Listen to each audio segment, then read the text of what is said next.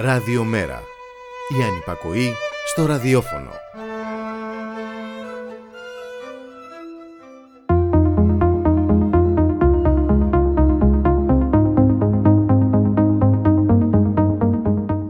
Ευρωπαίοι ναι, στην εφαρμογή μνημονίων και λιτότητας και στην τήρηση των δημοσιονομικών κανόνων. Ευρωπαίοι ναι, στη διαφύλαξη των συνόρων της Γεραιάς Υπήρου από τους ανεπιθύμητους κατατρεγμένους εισβολείς. Ευρωπαίοι ναι, στην τήρηση όλων των φιλελεύθερων πολιτικών. Και κάπου εκεί τελειώνει η ευαισθησία και η επίκληση της κοινής μας ευρωπαϊκής οικογένειας. Η υποχρεωτική συνεπιμέλεια τελειώνει εκεί που αρχίζει η εξυπηρέτηση των ισχυρών και ματσωμένων εγχώριων φίλων. Εκεί πάνε περίπατο υπογραφές ευρωπαϊκές ή διεθνείς συνθήκες που προωθούν την ισότητα και τη δημοκρατία. Το νομοσχέδιο Τσάρα είναι ένα παρόμοιο 38 παράδειγμα. Ο Υπουργός Δικαιοσύνης δεν δίστασε μάλιστα να κρύψει στο σιρτάρι του την επιστολή δύο μελών του ΟΗΕ, στην οποία τονίζεται μεταξύ άλλων ότι η ελληνική κυβέρνηση εκθέτει σε κίνδυνο τα θύματα οικογενειακής βίας. Ευρωπαϊκή ημέρα Natura 2000 σήμερα και οι εγχώροι μένουμε Ευρώπη την τιμούν με τον καλύτερο δυνατό τρόπο, φυτεύοντας ανεμογεννήτρες σε προστατευόμενες περιοχές και ανέτοιμοι να τις προστατεύσουν, όπως τις περιοχές Natura στα γεράνια όρη που έχουν παραδοθεί στις φλόγες. Και πώς το είχε πει να δεις πέρσι ο Υφυπουργός Πολιτικής Προστασίας Νίκος Χαρδαλιάς, πιο έτοιμος από κάθε άλλη χρονιά ο μηχανισμός της πολιτικής προστασίας να αντιμετωπίσει τις πυρκαγιές. Και φέτος έγινε κοινή σύσκεψη με το Υπουργείο Προστασίας του Πολίτη με αντικείμενο τη βέλτιστη προετοιμασία και τη διασφάλιση του καλύτερου συντονισμού σε επίπεδο τοπικής αυτοδιοίκησης για το σύνολο της χώρας εν ώψη της αντιπυρικής περίοδου του 2021. Φαντάσου και να μην ήταν σε ετοιμότητα ο κρατικός μηχανισμός. Φαντάσου οι προστάτες μας να μην δηλώναν έτοιμοι να μας προστατεύσουν.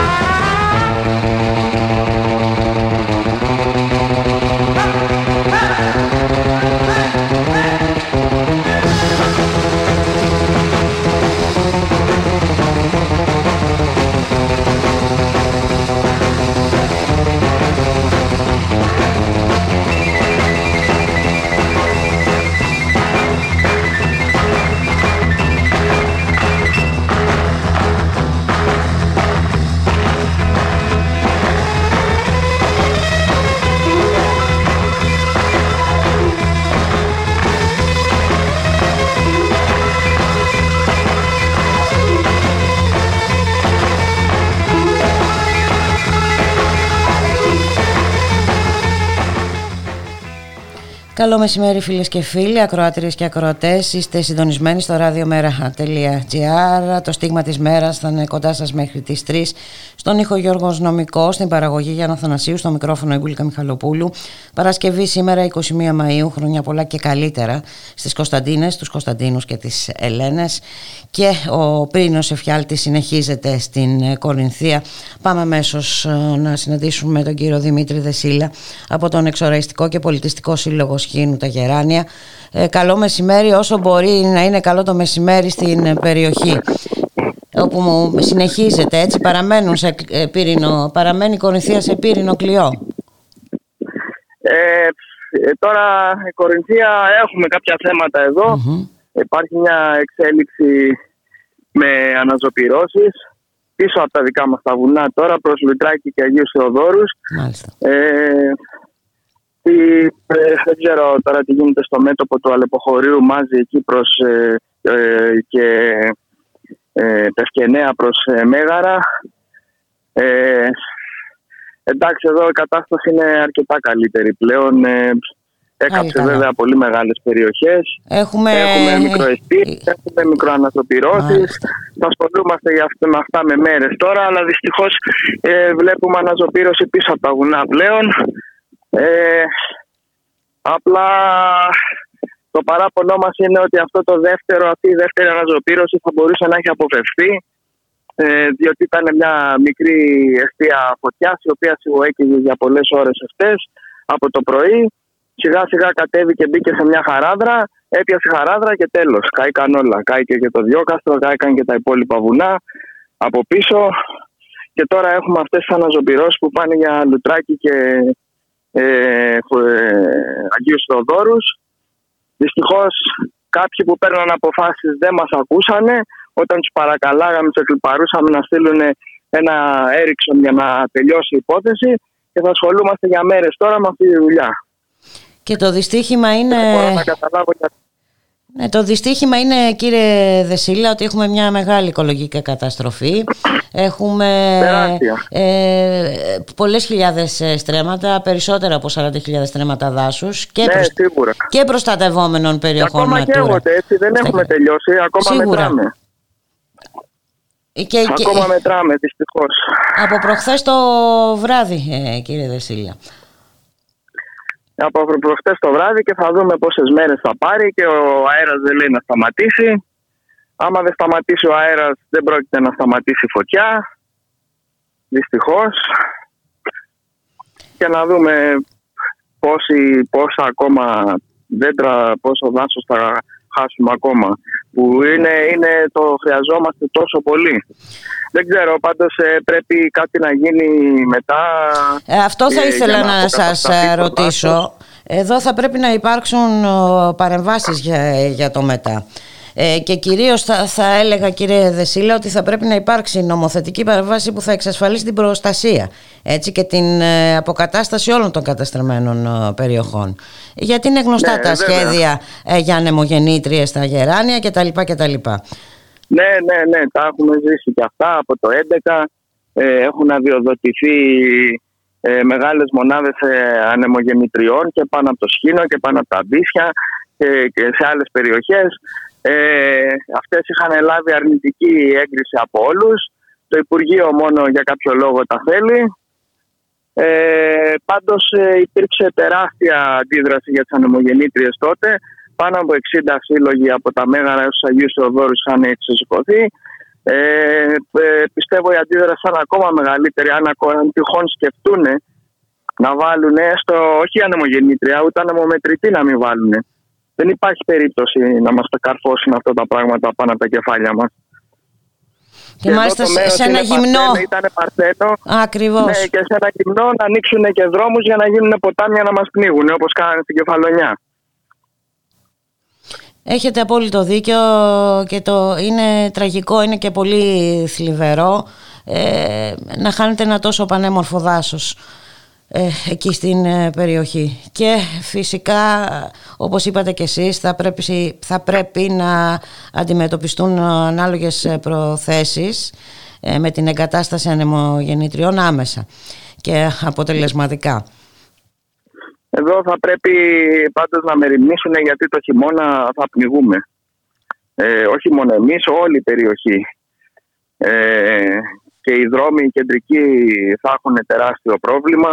Θα πρέπει να γίνουν κάποιες ε, παρεμβάσεις, να μην κατεβαίνουν ε, οι, τα χώματα, οι λάσπες και τα βράχια και τα λοιπά και να κλείνουν δρόμους και τέτοια και να δούμε και πώς μπορεί να γίνει μια ουσιαστική αναδάσωση. Ναι, Υπάρχουν είναι... τρόποι να γίνει, να γίνει αναδάσωση, να ανανεωθεί το δάσος ε, και καλό θα ήταν τουλάχιστον η, η δικιά μου ταπεινή γνώμη να μην είμαστε πνιγμένοι μέσα στο πεύκο μόνο. Υπάρχουν και άλλα δέντρα που είναι ε, ελληνικά δέντρα και αυτά όπως ε, οι βελανιδιές και άλλα είδη τα οποία φέρνουν και βροχή γιατί είναι πλατήφυλλα. Ενώ το πεύκο δύσκολα με τη βελόνα να φέρει βροχή. Αν υπάρχει βούληση κυρία Δεσίλα θα βρεθούν και οι τρόποι. Ε, το θέμα είναι να υπάρχει βούληση. Και βέβαια είναι πολύ σημαντικά και όλα αυτά τα προβλήματα που μας αναφέρετε που, που προκύπτουν έτσι, και από αυτή τη μεγάλη καταστροφή. Και σε κάθε Αυτά περίπτωση. Θα τα δούμε βέβαια σε δεύτερο χρόνο και σύντομα. Ναι, ναι, βέβαια. Αρκεί να, να, να, να τελειώσει. Ακριβώς. Και να δούμε και οι πυρόπληκτοι άνθρωποι που έχουν πάθει ζημιές, έχουν καεί σπίτια, πώς θα μπορέσουν να τα απεξέλθουν. Έχετε μια εικόνα για το μέγεθος της καταστροφής σπιτιών; Ξεκάθαρη δεν έχουμε. λένε γύρω στα 7 σπίτια στο Σχήνο. Ε, αυτά είναι πρόχειρα βέβαια. Mm-hmm. Πέντε στις Βαμβακές, πέντε στη Μαυρολίμνη. Ε, ε, μπορεί να είναι και παραπάνω στη Μαυρολίμνη. Ε, Μαυρολίμνη και Βαμβακές έχουμε μια εικόνα γιατί κάναμε έτσι μια αυτοψία. Βέβαια δεν πήγαμε μέχρι τέρμα γιατί επιχειρούσε η πυροσβεστική, δεν θέλαμε να δημιουργήσουμε πρόβλημα στο έργο τους. Ε, μπορεί να είναι και παραπάνω καμένα σπίτια στη, στη Μαυρολίμνη, δεν ξέρω. Γιατί δεν πήγαμε μέχρι απάνω απάνω. Η ουσία είναι ε, ότι μαζεύονται. Από ό,τι μας λέτε, τρία από εδώ, πέντε από εκεί μαζεύονται αρκετά. Σίγουρα υπάρχουν ε. πολλοί ε, απεγνωσμένοι κάτοικοι εκεί στην περιοχή. Στο Σχήνο είναι μεγάλη έκταση, είναι μεγάλο το χωριό. Δεν έχουμε προλάβει να κάνουμε απολογισμό. Μάλιστα, καλά, είναι και νωρί. Ακόμα εντάξει, εδώ κοιτά. Ε. Το πρωτεύον είναι να, να τελειώσει αυτός ο εφιάλτης. Ε, και βέβαια να σε ευχαριστήσουμε να ευχαριστήσουμε όλους τους πυροσβέστες που έχουν ε, που πάντα βοηθάνε και πάντα δίνουν με την ψυχή τους ε, τα πάντα.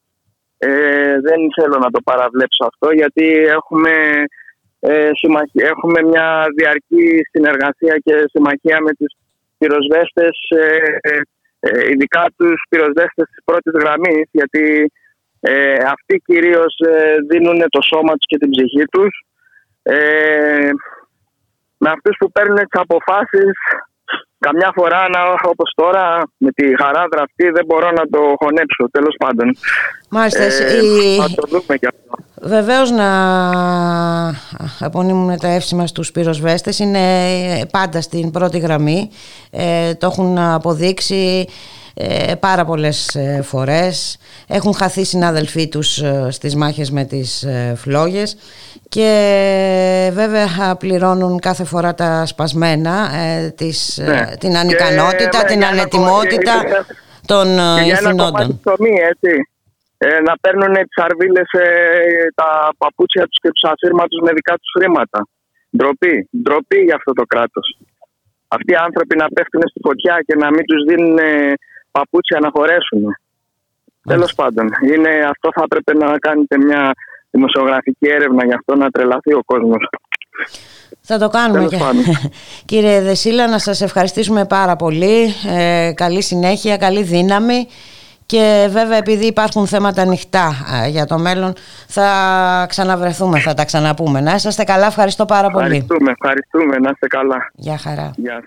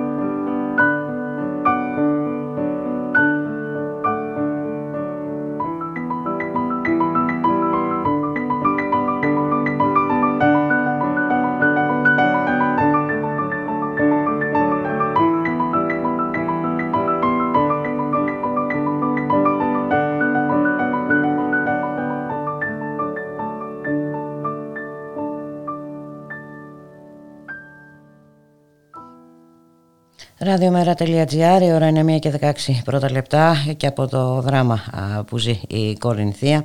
Πάμε στον Νυμφαίο, εδώ έχουμε κινητοποίηση των κατοίκων τα περασμένες μέρες. Βαριά οχήματα και μηχανήματα βρίσκονται στον επαρχιακό δρόμο Αιτού Νυμφαίου προκειμένου να διανοίξουν εργοταξιακές οδούς για την εγκατάσταση ανεμογεννητριών. Υπάρχουν ε, σοβαρές αντιδράσεις έχουν κατατεθεί και ασφαλιστικά μέτρα. Πάμε να καλωσορίσουμε τον κύριο Δημήτρη Νούλη, κάτοικο της περιοχής. Καλό σας μεσημέρι κύριε Νούλη. Καλό σας μεσημέρι και σε εσάς και στους ακροατές σας. Τι γίνεται εκεί πάνω κύριε Νούλη, γίνονται προσπάθειες ως γνωστόν, αυτή η ιστορία κρατάει και από το 2012 νομίζω, είναι τα σχέδια για εγκατάσταση ανεμογεννητριών.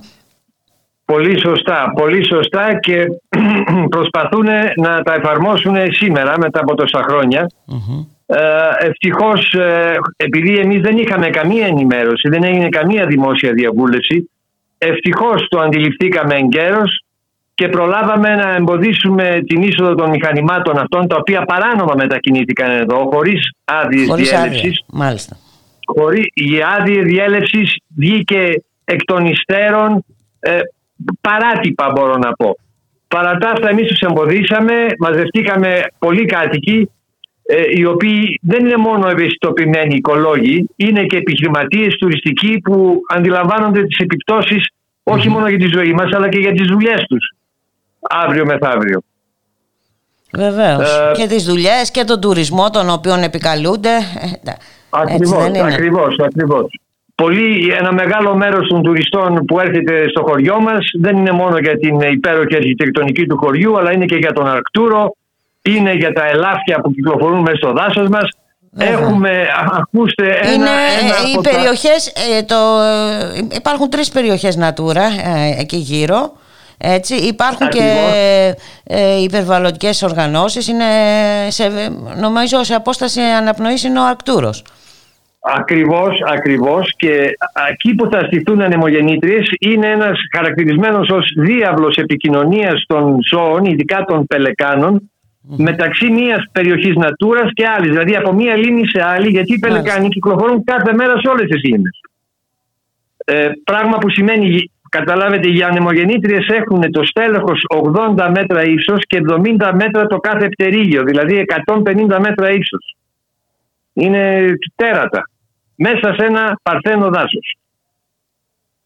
Ε, τι να σας πω, ευτυχώς ε, είμαστε πολλοί αλλά κάνουμε έκκληση τη Δευτέρα που εκδικάζονται τα, η αίτηση των προσωρινών ασφαλιστικών μέτρων να, να έχουμε κόσμο μαζί μας. Παίζει μεγάλο ρόλο να έχουμε πολύ κόσμο. Μάλιστα, Εδώ στον μπλόκο του Νιφαίου, με συγγνώμη που χρησιμοποιώ αυτή την έκφραση μπλόκο του Νιφαίου, οι παλιοί θα την πάει αλλού το μυαλό τους, ε, αλλά ναι, μπλόκο το λέμε. Λοιπόν, έχετε τη Δευτέρα συγκέντρωση στις 12, αν δεν κάνω λάθος. Ε, ακριβώς, ε, ακριβώς. Ναι, ε, στο σημείο από όπου ξεκίνησε να σκάβει το σκαπτικό της εταιρείας για τη διάνοιξη δρόμου. Είναι, είναι στο σημείο που με, με δόλιο τρόπο κόψανε δέντρα. Ευτυχώς δεν έχουν αρχίσει να σκάβουν ακόμα. Σας είπα, το μηχάνημα να μπει μέσα. Ε, εκεί ακριβώς εκείνο το σημείο θα είναι μαζί μας και όλες οι περιβαλλοντικές οργανώσεις. Η κίνηση δημοτών Φλόρινας, ανοιχτά βουνά μας βοηθούν πάρα πολύ. Τέλος πάντων όλες οι οργανώσεις κάνουμε έκκληση για κόσμο τη Δευτέρα. Μάλιστα. Να σας πω τώρα, οι τοπικές αρχές τι λένε, περιφέρεια, δήμοι κτλ.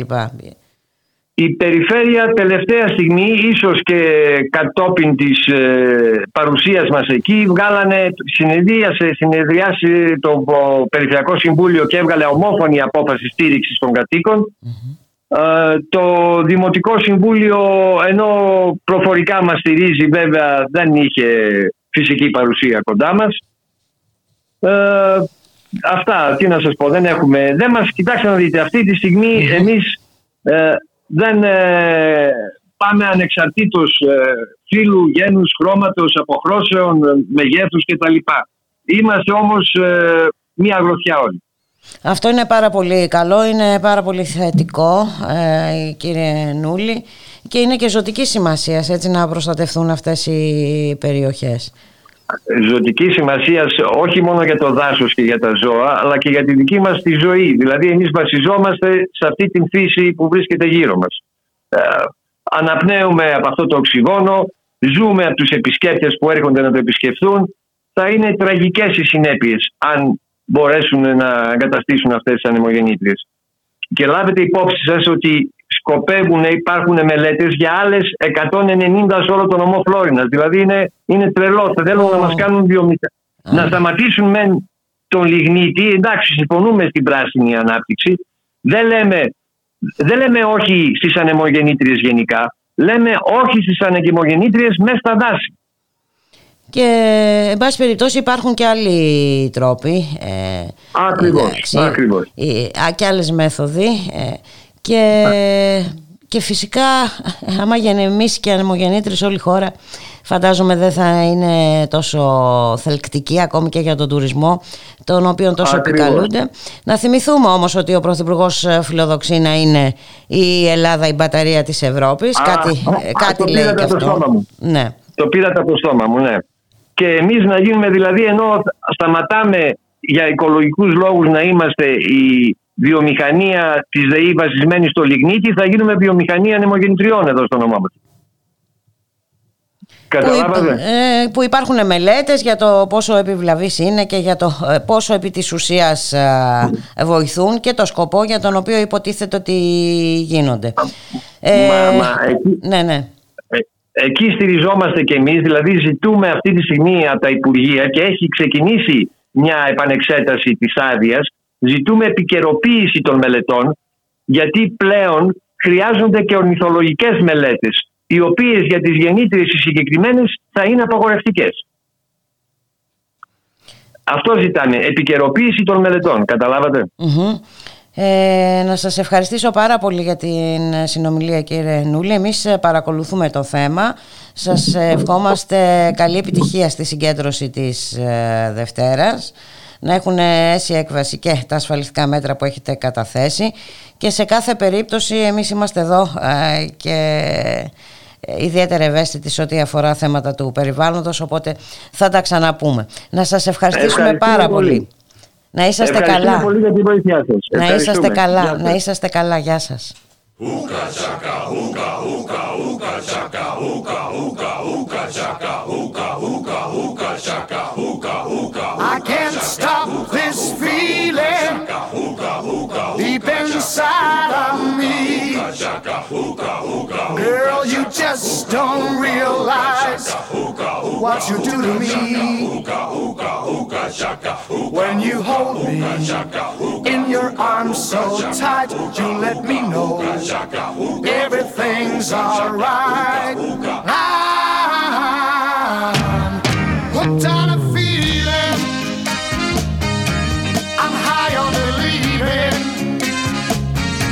You're in love with me. Lips as sweet as candy.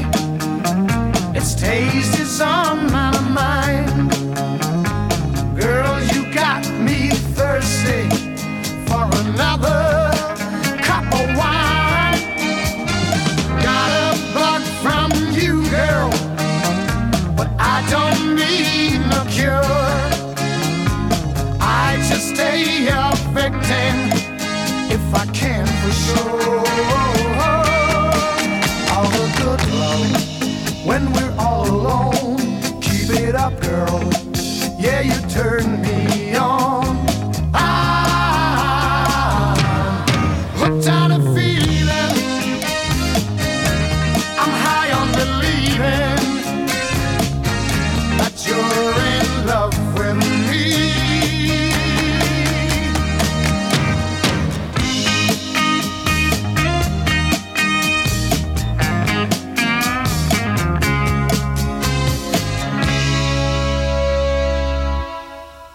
all the good love when we're all alone. Keep it up, girl. Yeah, you turn me on. I'm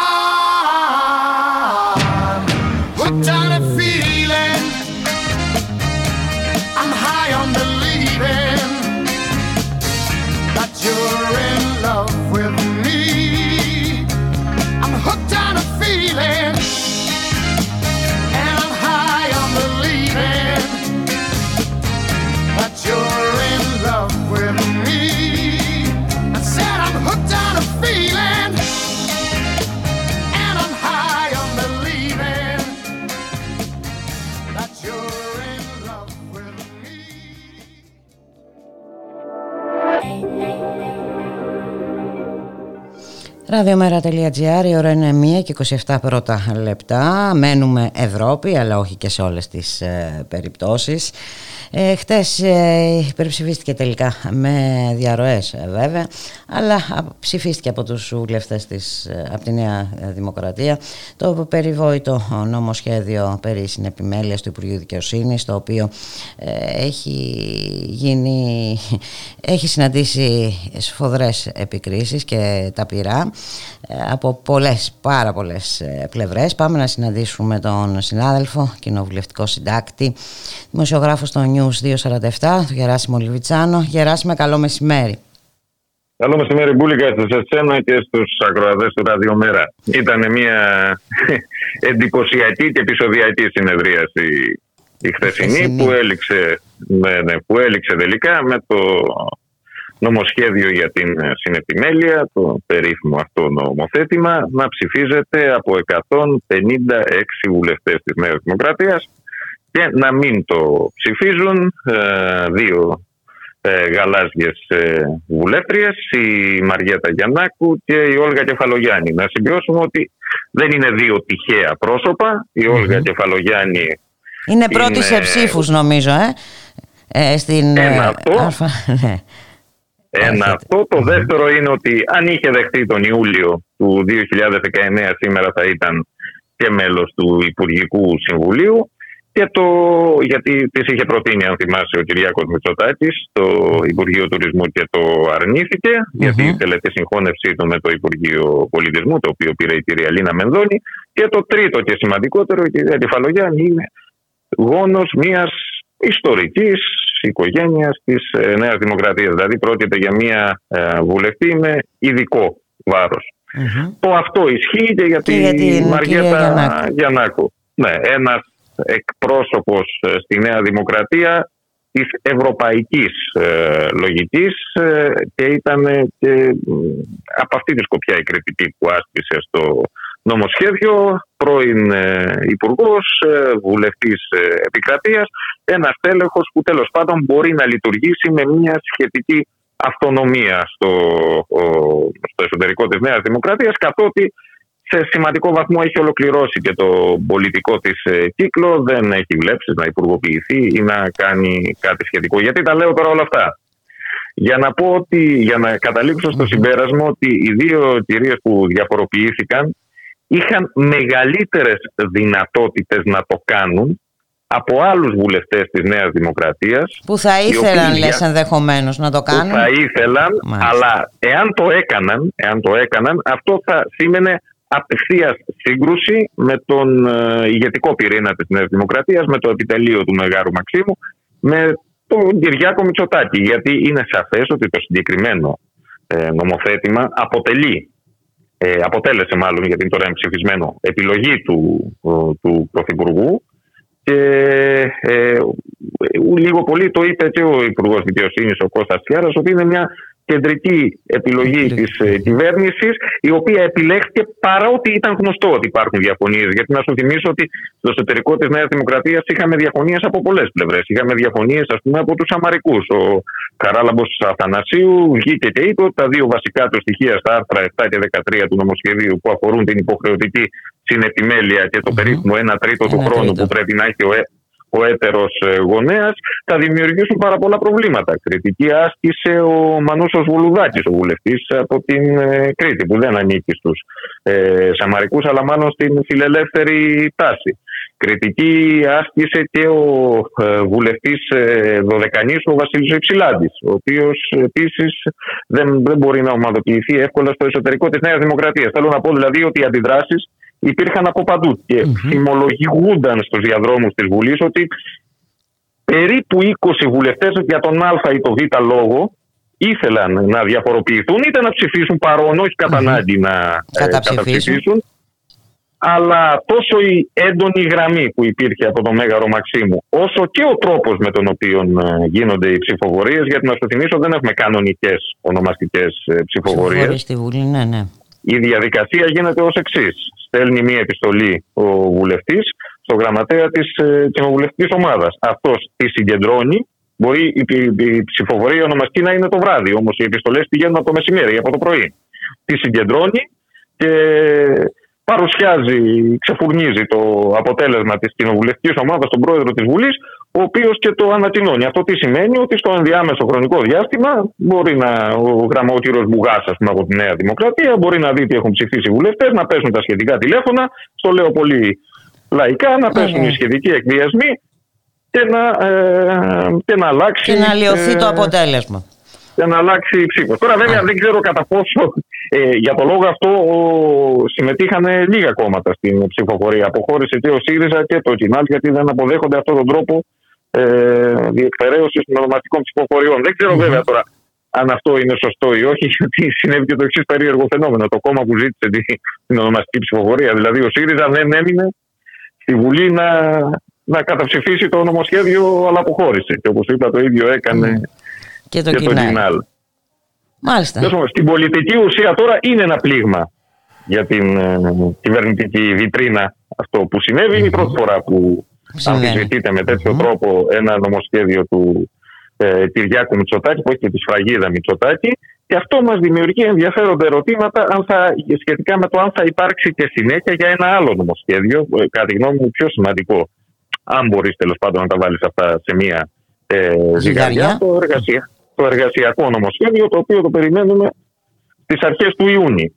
Και εκεί, σου θυμίζω, έχουν εκφραστεί ε, διαφορετικά ε, βουλευτές της Νέας Δημοκρατίας οι οποίοι νιώθουν την πίεση της ε, κοινωνικής βάσης που καταλαβαίνει ότι ε, εκεί που δούλευε 8 ώρες θα μπορεί να δουλεύει 10 και 11 ώρες χωρίς να τις πληρώνεται όπως καταλαβαίνεις ε, ο βουλευτής που έρχεται σε επαφή με τον κόσμο την εισπράττει mm-hmm. αυτή τη δυσαρέσκεια. Ε, και έτσι, μία βουλευτής Θεσσαλονίκης, για παράδειγμα, η Άννα Ιευθυμία, που είναι και εργατολόγος, διαφώνησε με τον πυρήνα του νομοσχεδίου και επισήμανε ότι η σχέση εργοδότη-εργαζόμενο είναι ανισότιμη και δεν μπορεί να ρυθμίζει το χρόνος εργασίας με αυτόν τον τρόπο. Και ακούγεται το ότι... αυτονόητο είπε η γυναίκα, αλλά τέλος πάντων. Ναι. Αυτονόητο. το, αυτονόητο. Είπε, το αυτονόητο είπε να δω τι θα κάνει στη Βουλή η γυναίκα, ε, ναι, καθότι είναι και βουλευτής Νέας Δημοκρατίας. Ε, αλλά τέλος πάντων, προσπαθώ να σου πω ότι υπάρχει και γι' αυτό το νομοσχέδιο μια ανακατοσούρα στην, ε, στην κοινοβουλευτική ομάδα της Νέας Δημοκρατίας και να δούμε τι θα εκφραστεί. Και το τρίτο μέτωπο, που, το εσωτερικό που έχει η Νέα Δημοκρατία με τους βουλευτές της είναι βέβαια οι τρεις ε, διακρατικές συμφωνίες, οι τρεις συμβάσεις για την εφαρμογή της συμφωνίας των Πρέσπων. Α, βέβαια, άλλο θέμα. Ε, ναι, ναι, ναι. Η γειτονική χώρα. Ε. Η γειτονική μας χώρα, ναι. ναι. Αυτή η γειτονική χώρα χωρίς όνομα. Χωρίς όνομα. Οι, οι συμβάσεις λοιπόν για την εφαρμογή της συμφωνίας των Πρεσπών έχουν κατατεθεί, σου θυμίζω, από το φθινόπωρο ε, από τον, τον περασμένο Σεπτέμβρη στη Βουλή. Mm-hmm. Κανονικά μέσα σε ένα μήνα έπρεπε να έχουν ψηφιστεί. Έχουμε φτάσει στον, ε, στα τέλη Μαΐου, δεν έχουν έρθει, δεν φαίνονται στον ορίζοντα. Και αυτό γιατί είναι πασίγνωστο ότι τη συμφωνία αυτή δεν θα την ψηφίσει ο Αντώνης Σαμαράς το διαπρανώνει με κάθε τρόπο το περιβάλλον του και η Νέα Δημοκρατία, μάλλον το Μέγαρο Μαξίμου, γνωρίζει ότι υπάρχουν τουλάχιστον 20-25 βουλευτές που θα επιθυμούσαν να ακολουθήσουν την, την ίδια τακτική, καθότι προεκλογικά υπήρξαν πολέμοι της ε, συμφωνία των, των ε, Πρεσπών. Όπως και ο κύριος Μητσοτάκης εξάλλου, αλλά εντάξει. Όπως και ο κύριος Μητσοτάκης, διευκρινίζοντας βέβαια ότι αν την ψηφίσει ο ΣΥΡΙΖΑ θα την εφαρμόσω.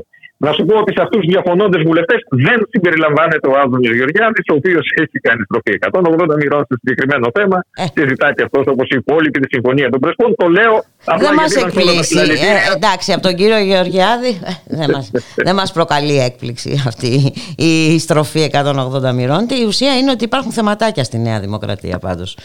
Σοβαρά ε, θέματα τα οποία προφανώς σχετίζονται με το ότι δεν μπορεί κάποια στιγμή κάποια στιγμή η υγειονομική και η οικονομική κρίση θα έδειχνε τα δόντια της.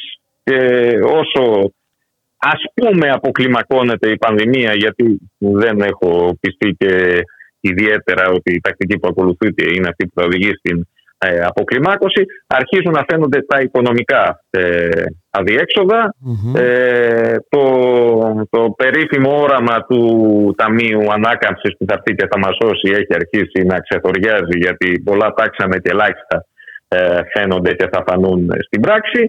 Και, και μάλιστα ότι... και αυτά τα ελάχιστα θα πάνε σε, σε ελάχιστους ο συνήθως. Σε ελάχιστος και να μην ξεχνάμε ότι το οικονομικό σκέλος της κρίσης ε, ορίζεται με τη λαϊκή ρίση πίσω έχει ακλάδα την ουρά διότι όταν θα αρχίσουν να ζητώνται οι φόροι που έχουν αναβληθεί όταν θα αρχίσουν οι τράπεζες να εφαρμόζουν και τα funds να εφαρμόζουν το πτωχευτικό δίκαιο που έχει ψηφιστεί και προβλέπει και την ατομική πτώχευση, και όταν πάντων θα σκάσει όλο αυτό το πράγμα που για την ώρα οριακά κρατιέται με κάποιες κρατικές ε, μικροπαροχές, τότε θα φανεί στο σύνολό του ποιο είναι το πρόβλημα και θα φανεί και στο σύνολό του ποιο είναι το πολιτικό πρόβλημα που θα κατρεφτίζεται στο εσωτερικό της Νέας Δημοκρατίας και της κοινοβουλευτικής της ομάδας.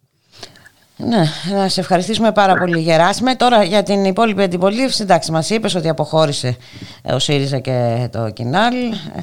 Εντάξει. Μια, μια, μια και μιλάω όμως στο, mm-hmm. στο ράδιο μέρα, να πω ότι έκανε αίσθηση και η τοποθέτηση που έκανε χθες ο Γενικός Γραμματέας, ο Γραμματέας του Μέρα, ο Γιάννης Βαρουφάκης, κυρίως γιατί συνδύασε το πολιτικό στοιχείο, το πολιτικό στοιχείο της αντίθεσης στο νομοθέτημα με το προσωπικό στοιχείο γιατί αναφέρθηκε ε, και στον τρόπο που ο ίδιος έχει βιώσει τις ε, ε συνθήκες, ε, ενός ε, χωρισμού. Τις συνθήκες ενός διαζυγίου και με τις επιμέλειες ενός παιδιού κλπ. Και, και μάλιστα με, με μεγάλες αποστάσεις η κόρη του όπως είπε είναι στην Αυστραλία και υπάρχει δυσκολία επικοινωνία.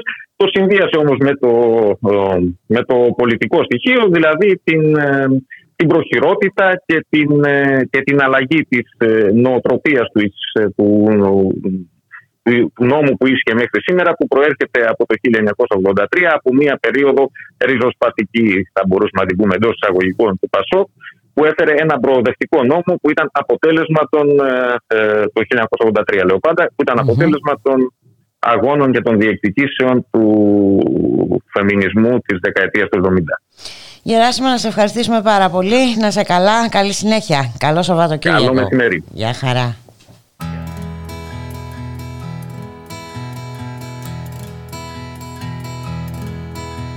Smile without a reason why. Love as if you were a child. Smile no matter what they tell you. Don't listen to a word they say, cause life is beautiful that way. Tears, a tidal wave of tears. Light that slowly disappears. Wait before you close the curtain. There's still another game to play, and life is beautiful that way.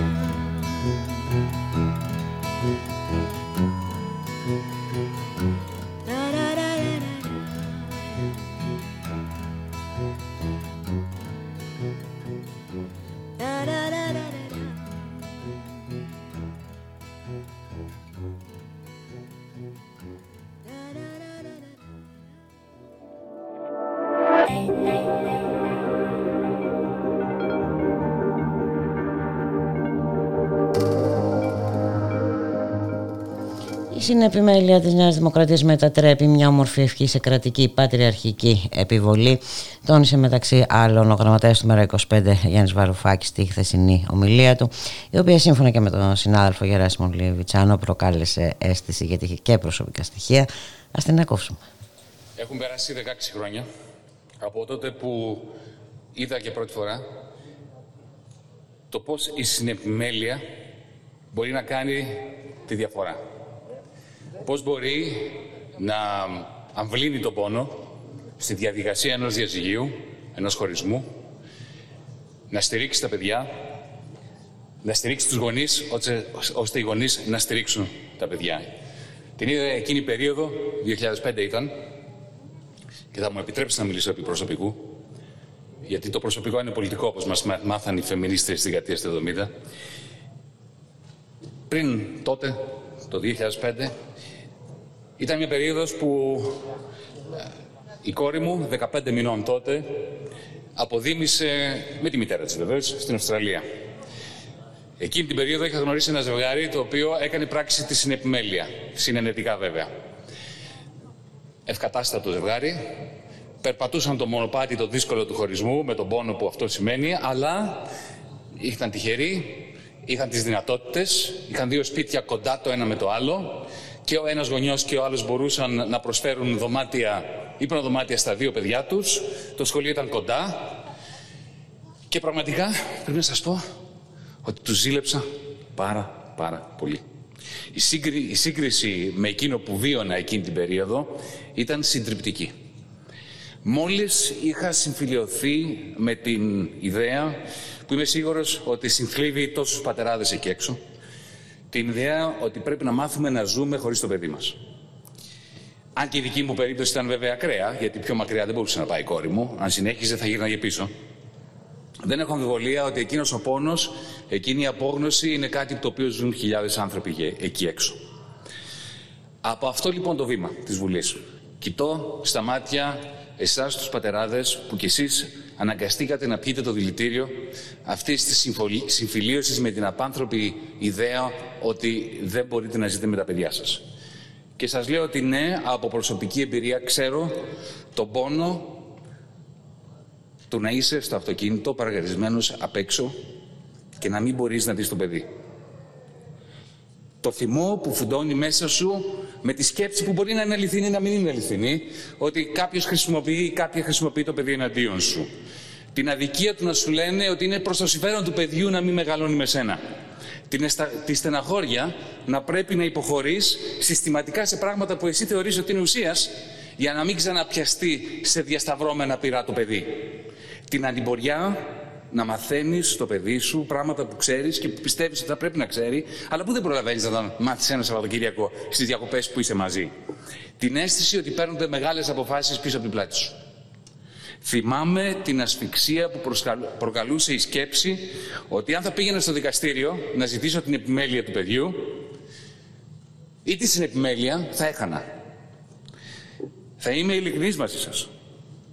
Εάν είχα ένα κουμπί να το πατήσω, να έχω την κόρη με 100% του χρόνου μαζί μου, θα το πάταγα. Αν είχα το, ένα άλλο κουμπί που μου την έδινε 50% του χρόνου, θα το πάταγα. Αν είχα ένα κουμπί που μου την έδινε το 1 τρίτο του χρόνου, θα το πάταγα. Χωρίς δεύτερη σκέψη. Όμως, κυρίες και κύριοι συνάδελφοι, άλλο τι θα ήθελα και άλλο τι θέλω να μπορεί ή να μην μπορεί το κράτος να κάνει στο όνομά μου.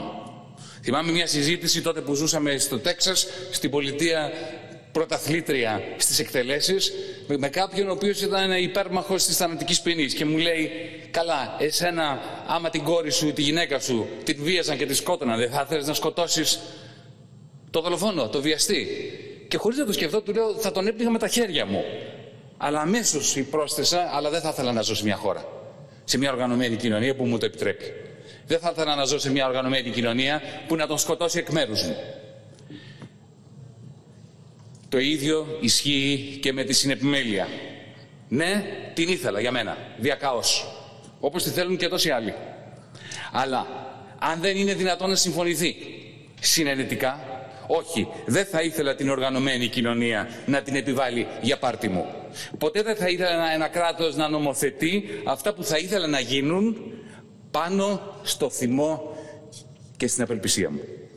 Άλλο, κύριε Υπουργέ, μια ευχή και άλλο η επιβολή μέσω της βίας, ιδιωτικής ή κρατικής αυτής της ευχής. Τα πιο όμορφα πράγματα όταν επιβάλλονται μεταμορφώνονται σε τερατουργήματα. Πάρτε την αγάπη, τον έρωτα. Όταν έρθει αβίαστα δεν υπάρχει πιο ωραίο πράγμα στον κόσμο. Όταν όμως επιβάλλεται δια της βίας γίνεται βιασμός. Αυτό ισχύει με τη συνεπιμέλεια των παιδιών μετά από ένα χωρισμό. Αν προκύψει συνεργατικά η συνεπιμέλεια, είναι μια όαση στη δυστυχία του χωρισμού. Αν όμως τη συνεπιμέλεια την επιβάλλει το κράτος, μετατρέπεται σε τραγέλαφο. Μετατρέπεται σε σχήμα οξύμορο με θύμα το παιδί. Το ξαναλέω. Ήθελα διακαώς τη συνεπιμέλεια. Όμως ταυτόχρονα καταλάβαινα με πόνο και ίσως και με οργή, δεν το κρύβω, ότι σωστά δεν είχα δικαιώματα ως πατέρας. Δικαιώματα είχε μόνο η κόρη μου. Συνεπιμέλεια ίσον συνεργασία. Και η συνεργασία, κυρίες και κύριοι συνάδελφοι, δεν επιβάλλεται με νόμο. Ευχής έργο το παιδί να έχει δύο ισότιμα σπίτια. Να περνά, όπως είπα στο προηγούμενο παράδειγμα, στο οποίο σας παρέθεσα, μια εβδομάδα με τον ένα γονιό, μια εβδομάδα με τον άλλο γονιό. Και όταν μεγαλώσει, όχι πολύ μεγάλο, 12-13, αυτή είναι η προσωπική, η προσωπική μου άποψη, να επιλέγει μόνος του, μόνη της, τις εβδομάδες και τις ώρες που περνάει με τον ένα γονιό ή με τον άλλο γονιό. Ναι, αλλά αυτό προϋποθέτει πράγματα που κανένας νομοθέτης, κανένας δικαστής, κανένας κρατικός λειτουργός δεν μπορεί να επιβάλλει ή να υποπτεύσει καν.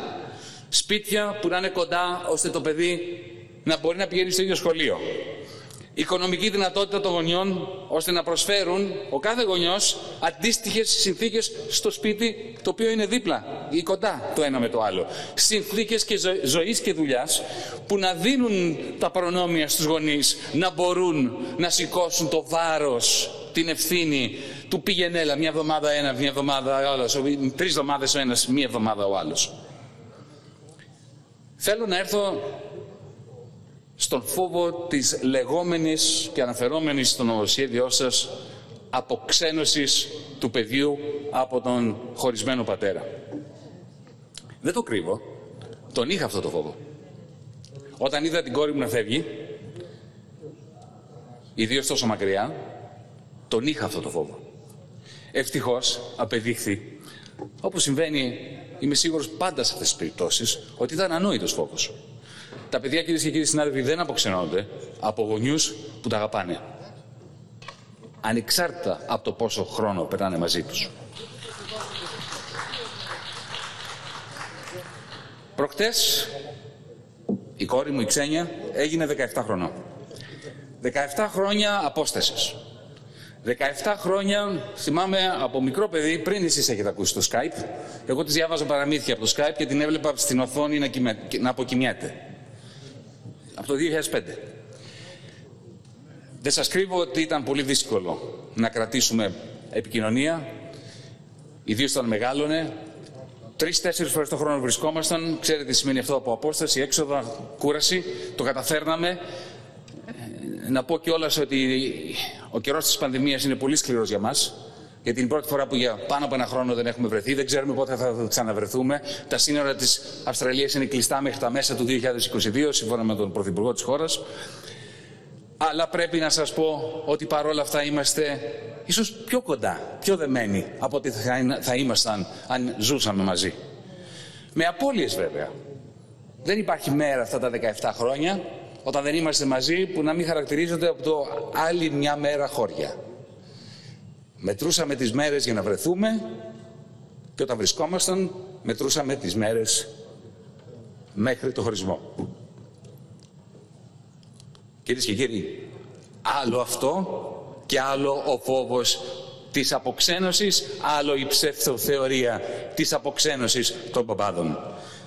Κύριε Υπουργέ, κυρίες και κύριοι της κυβέρνησης, όταν δεν υπάρχει η συνενετική οδός προς τη συνεπιμέλεια, πρέπει να υπάρχουν οικογενειακά δικαστήρια με εξειδικευμένους δικαστικούς, μακριά από την Ευελπίδων, μακριά από τα συμβατικά δικαστήρια, σε χώρους ειδικά διαμορφωμένους, με ψυχολόγους, με κοινωνικούς λειτουργούς, έτσι ώστε να μεγιστοποιείται η πιθανότητα συνένεσης ή μιας επιμέλειας των παιδιών που να είναι προς όφελός τους, με βασικό και μοναδικό κριτήριο την προστασία των δικαιωμάτων τους.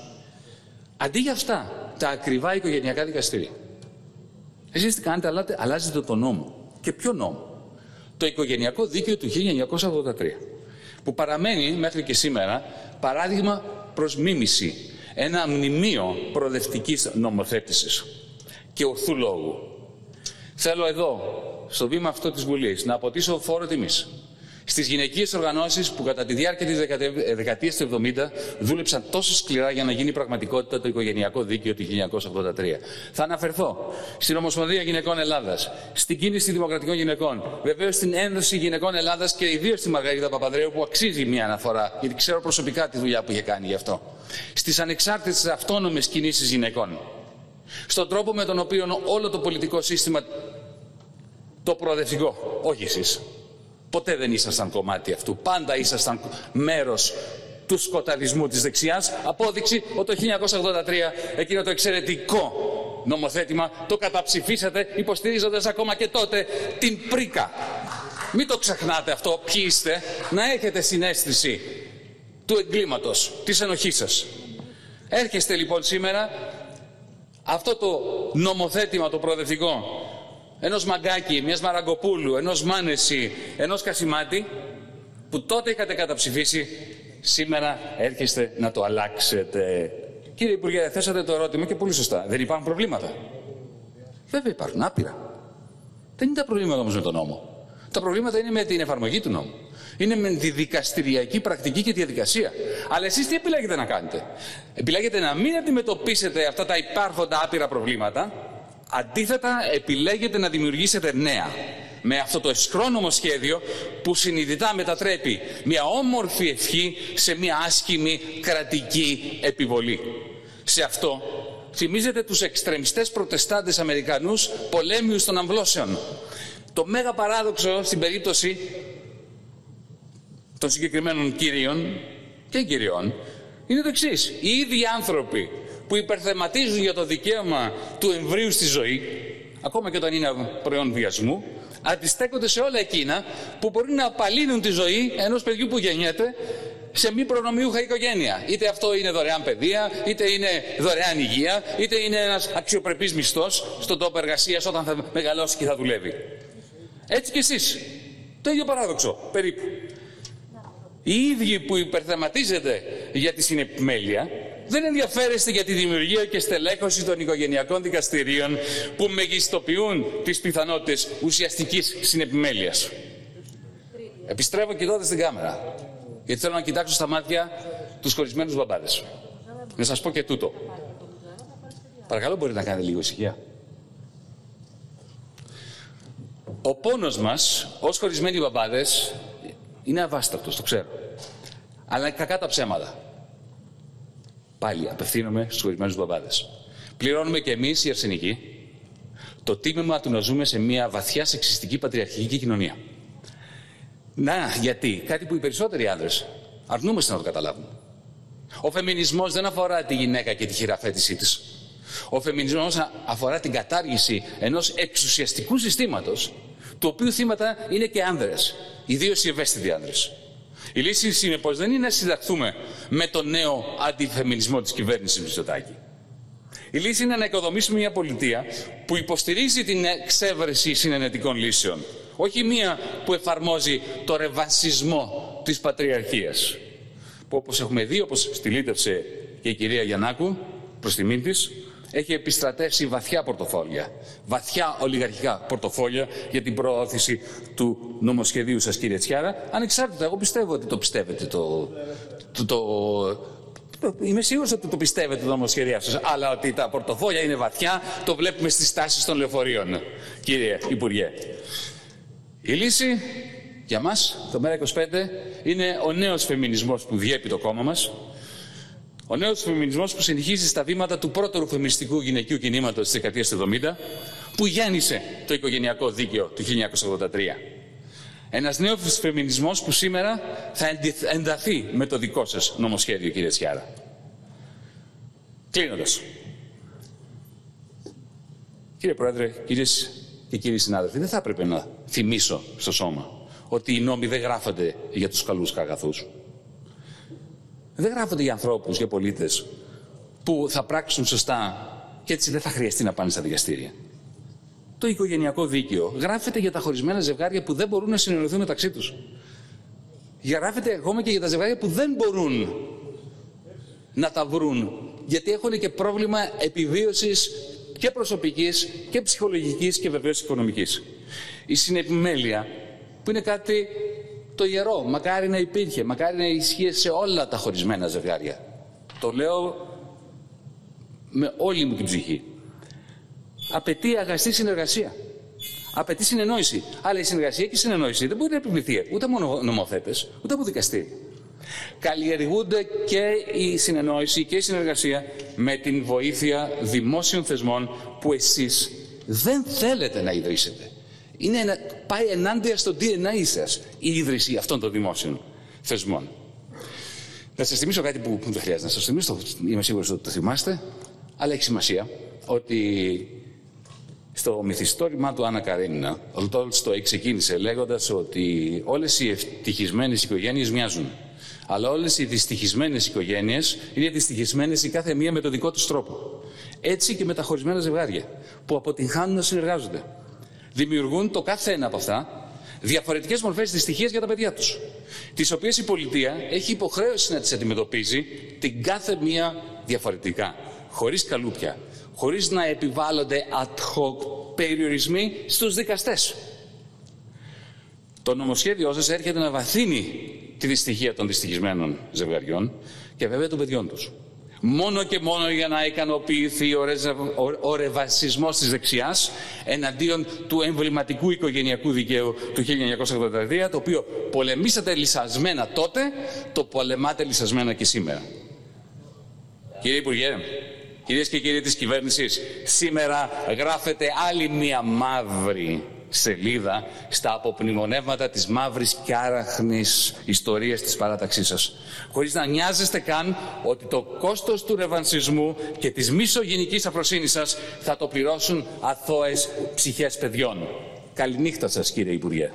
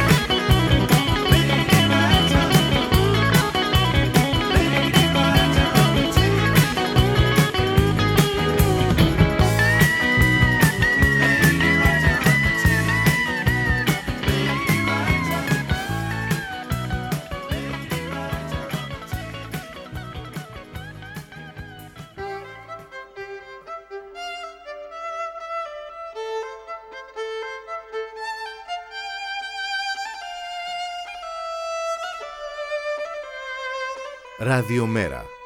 Η ανυπακοή στο ραδιόφωνο.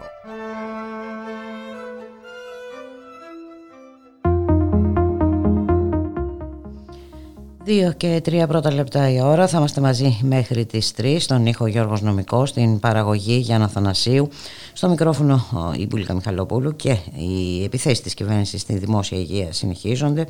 Οραματίζεται νοσοκομεία εταιρείες στο το Ασκληπείο πρώτος στον κατάλογο των στόχων της ε, κυβέρνησης για μερική ιδιωτικοποίηση. Να καλωσορίσουμε την κυρία Δέσποινα Τοσουνίδου, γιατρό και πρόεδρο του Σωματείου Εργαζομένων στο Ασκληπείο της Βούλας. Καλό μεσημέρι κυρία Τοσονίδου. Καλό σας μεσημέρι σε εσάς και στους ακροατές και τις ακροατρίες σας.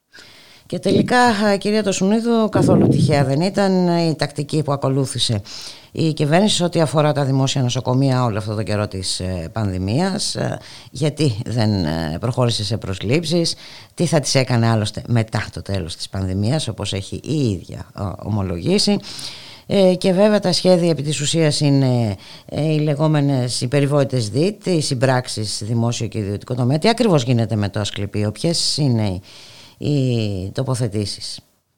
Ναι, ε, οι τοποθετήσεις έχουν να κάνουν με το εξής. Ανακαλύψαμε, επειδή πιέσαμε στο Διοικητικό Συμβούλιο του Νοσοκομείου ότι υπάρχει ένα διαφημιστικό ε, βίντεο το οποίο φτιάχνεται, μπορείτε να το βρείτε πλέον στο site του Ασκλεπίου Βούλας και το οποίο θα προβληθεί όπως μας είπε ο διοικητής στο Ελληνοελβετικό Επιμελητήριο προς αναζήτηση επενδυτών ε, για συμπράξεις δημόσιου και ιδιωτικού τομέα.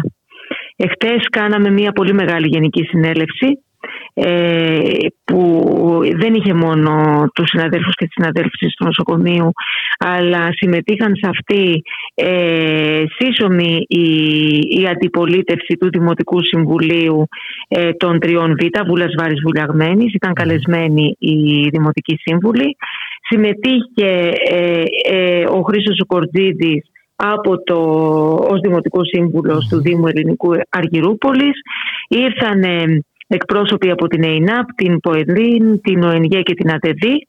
Ήταν μια πολύ μεγάλη κοινική συνέλευση, η οποία κατέληξε σε μια παράσταση διαμαρτυρίας στον διοικητή του νοσοκομείου, απαιτώντας ε, να μάθουμε ποιος είναι ο σχεδιασμο Ε, παρότι προσπάθησε ο κύριος Πλεμένος ε, να ε, θολώσει τα νερά, ακούσαμε πολλά σημαντικά ε, και πολύ ε, ανησυχητικά. Αυτό που ακούσαμε είναι ότι ε, το Ασκληπείο Βούλας διαφημίζει αυτόν, η διοίκηση δηλαδή διαφημίζει το Ασκληπείο Βούλας για να έρθουν από τη μια ιδιώτες επενδυτές να επενδύσουν στο νοσοκομείο ε, μέσω οποιονδήποτε τρόπου, είτε δωρεών είτε μέσω συμπράξεων δημόσιου και ιδιωτικού τομέα.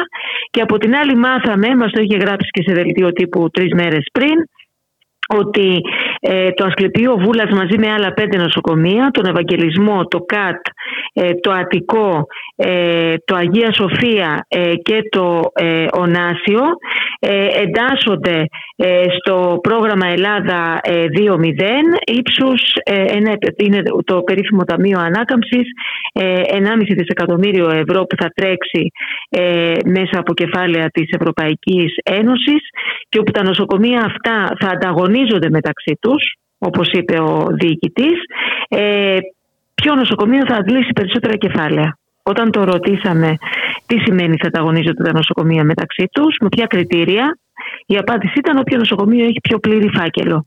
Τι σημαίνει πλήρης φάκελος, ισολογισμός, έσοδα-έξοδα, ε, κερδοφορία.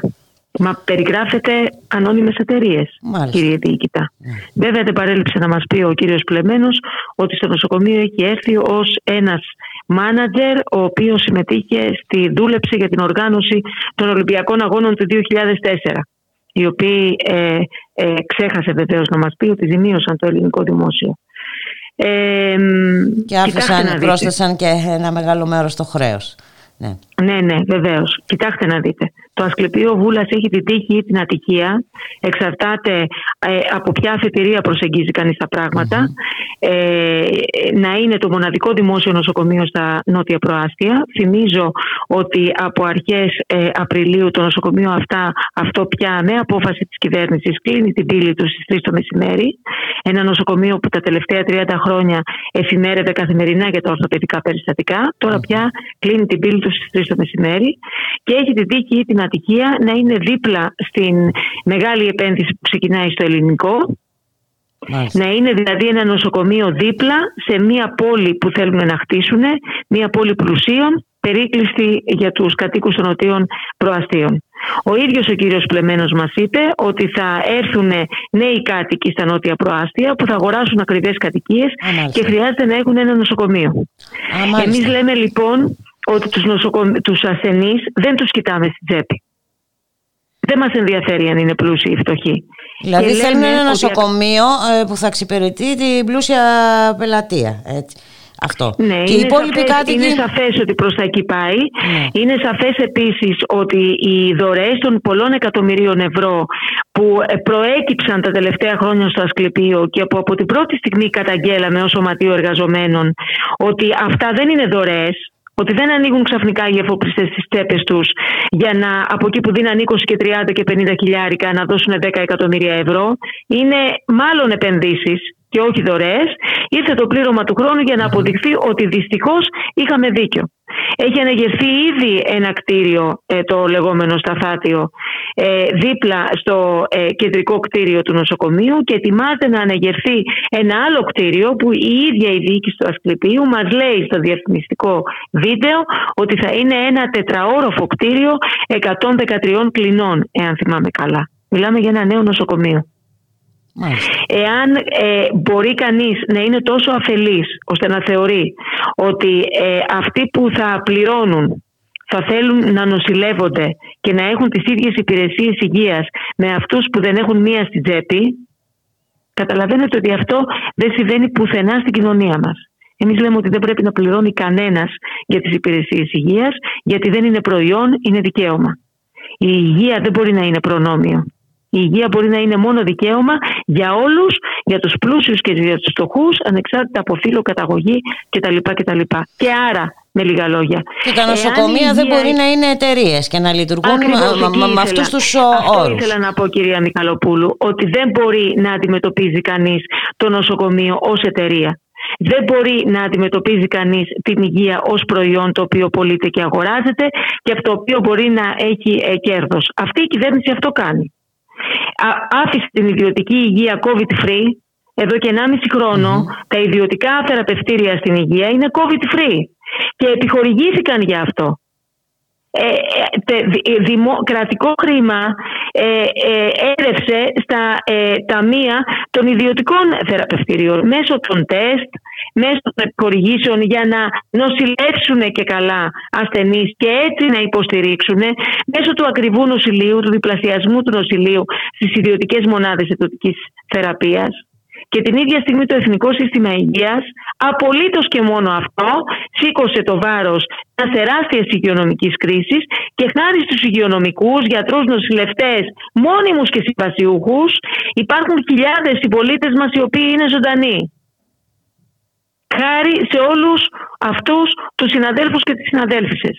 Λοιπόν, εμείς αυτό δεν το χαρίζουμε σε κανέναν και δεν το κοστολογούμε, γιατί δεν κοστολογείται η ανθρώπινη ζωή. Θα διεκδικήσουμε πάση θυσία με κάθε δυνατό τρόπο με κάθε δυνατό και πρόσφορο μέσο, με τη μαζικότητα, με τη συλλογικότητα και με την απεύθυνση σε όλη την τοπική κοινωνία ότι το δημόσιο νοσοκομείο θα παραμείνει τέτοιο γιατί μπορεί ε, να μην ιδιωτικοποιηθεί όλο και να ιδιωτικοποιηθεί το μισό, αλλά σε καμία περίπτωση δεν δεχόμαστε ούτε τη μία ούτε την άλλη εκδοχή. Κάτω τα χέρια από τη δημόσια υγεία είναι το σύνθημα. Δεν δεχόμαστε συμπράξεις δημόσιο και ιδιωτικού τομέα. Όπου λειτουργήσαν, Υπάρχει το νοσοκομείο της σαντορινης ήδη ε, που έχει γίνει όλο με ΣΥΤ και που οι εργαζόμενοι εκεί προσλαμβάνονται μέσα από, με, την, με την μέθοδο των προσωπικών συνεντεύξεων και δεν είναι δημόσιοι υπάλληλοι. Δεν είναι ενταγμένο στο Εθνικό Σύστημα Υγείας. Ε, δεν θέλουμε αυτό. Δεν θέλουμε γιατρούς, νοσηλευτές, παρασκευαστές και φορείς οι οποίοι να φοβούνται ότι θα μείνουν άνεργοι και οι οποίοι να πρέπει να σκύβουν το κεφάλι για να μπορούν να έχουν δουλειά και μεθαύριο. Δεν θέλουμε αυτό. Ούτε θέλουμε πλούσιους ασθενείς. Δεν μας ενδιαφέρει. Καθόλου. Και πλούσιοι και φτωχοί όλοι είναι καλοδεχούμενοι. Οι πλούσιοι ασθενείς εξάλλου έχουν. Ε, γι' αυτό υπάρχουν και τα ιδιωτικά. Ε, αυτό θέλουν να φτιάξουν όμως. Θέλουν να φτιάξουν ένα νοσοκομείο στο παραλιακό μέτωπο. Το που θυμίζω, θυμίζω, για να μην ξεχνιόμαστε, ότι αυτό το νοσοκομείο δεν έχει, ε, είναι σε ένα οικόπεδο που δεν είναι του δημοσίου. Το, κράτος, το ελληνικό δημόσιο πληρώνει για το, ε, για τον, για το Κοριαλένιο Μπενάκιο, το γνωστό νοσοκομείο Ερυθρός και για το Ασκληπείο Βούλας κάθε χρόνο 12 εκατομμύρια ευρώ στον ελληνικό Ερυθρό Σταυρό. Αν δεν με απατάει η μνήμη μου. Θα μπορούσε να έχει φτιάξει δεκάδες νοσοκομεία το ελληνικό δημόσιο με αυτά τα χρήματα και ζηταμε εδώ και πολλά χρόνια να έρθει στην κυριότητα του δημοσίου το, το οικόπεδο. Το ναι, κρατήσαν έτσι. Ναι, με τόσα εκατομμύρια ε, που δίνονται κάθε χρόνο θα μπορούσε κάλλιστα να, να είχε αγοραστεί κάποια στιγμή. Ε, ξέρω εγώ, η ναι, λογική αυτό λέει. Η λογική αυτό λέει. Αλλά δυστυχώς έχουμε μια κυβέρνηση η οποία υποστηρίζει μόνο τη λογική του ισχυρού και του πλούσιου. Εμείς θέλουμε λοιπόν και θα συνεχίσουμε να παλεύουμε και λέμε ότι θα νικήσουμε γιατί ξέρουμε ότι σε αυτόν τον αγώνα δεν είμαστε μόνοι μας. Αν ήταν αυτόν τον αγώνα να τον δώσουν μόνο οι εργαζόμενοι του Ασκλεπίου Βούλας, πραγματικά πολύ λίγες πιθανότητες θα είχαμε. Λέμε ότι θα νικήσουμε, γιατί σε πρώτο χρόνο ανταποκρίθηκε ένα μεγάλο κομμάτι της, ε, ε κατοίκων ε, των νοτιων mm προαστίων. Θα απευθυνθούμε στους πάντες το επόμενο διάστημα, σε δημοτικές κινήσεις, στα κόμματα, σε βουλευτές, σε συνδικαλιστές, σε εργαζόμενους, σε συλλόγους γονέων, σε συνταξιούχους. Θα απευθυνθούμε στο καθένα και στην καθεμιά που καταλαβαίνει ότι είναι ε, στα συμφέροντά του να διεκδικήσει δημόσιο νοσοκομείο που θα χρηματοδοτείται αποκλειστικά από τον κρατικό προϋπολογισμό. Στελεχωμένο, εκπαιδευμένο, με ανθρώπους οι οποίοι θα σκύβουν πάνω από τον άρρωστο γιατί το μόνο που μας ενδιαφέρει είναι η ανάγκη των ανθρώπων και η τσέπη τους. Στους πάντες θα απευθυνθούμε. Και έτσι πρέπει να γίνει η κυρία Τοσουνούδου και βέβαια ένα επιπλέον στοιχείο ανησυχητικό είναι αυτό που είπατε περί ανταγωνισμού. Είναι και αυτό που πρέπει να το με τον νοσοκομείο να. Την βαρβαρότητα. Ε, μεταξύ αυτό την ε, βαρβαρότητα. Ναι, πρέπει να το κρατήσουμε αυτό γιατί θα το βρούμε μπροστά. Ναι, ε, πραγματικά. Είναι αυτό που θέλουν να κάνουν και στην εκπαίδευση. Αυτόνομες σχολικές μονάδες, αυτόνομες μονάδες υγείας που θα αναζητούν χορηγούς για να μπορούν ε, ε, να προχωράνε και για να μπορούν να, να δουλεύουν. Και ρωτώ εγώ, με το φτωχό μου το μυαλό.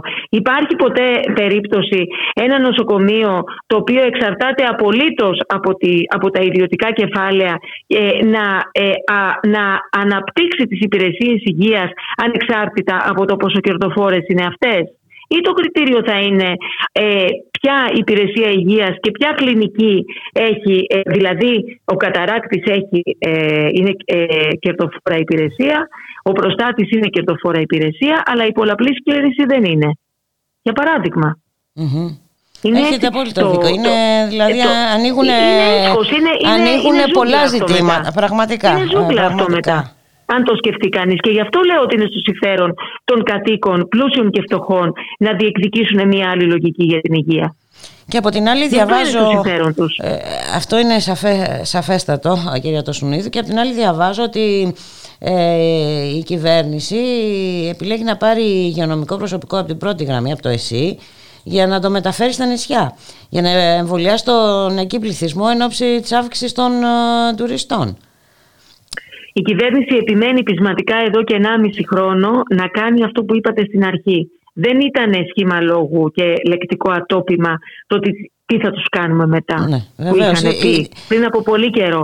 Ήταν, Ήταν ένας ε, σκοπός ομολογία, ομολο, ομολογούμενος σκοπός. Ναι. Της πολιτικής που έχουν. Η πολιτική τους είναι να ξεχαρβαλώσουν το εθνικό σύστημα υγείας, να το αφήσουν αποδυναμωμένο, αποδεκατισμένο, ρημαγμένο, γιατί ε, ε, ε, ο στόχος είναι η ενίσχυση της κερδοφορίας των ιδιωτικών επιχειρηματικών ομίλων στην υγεία. Και αυτό κάνουν ακόμα και τώρα, γιατί δεν έχουμε τελειώσει με την πανδημία, όπως δεν έχουμε τελειώσει και με τη νοσηρότητα. Αυτή τη στιγμή στα νοσοκομεία δεχόμαστε ένα τσουνάμι ασθενών από τη λυπή νοσηρότητα.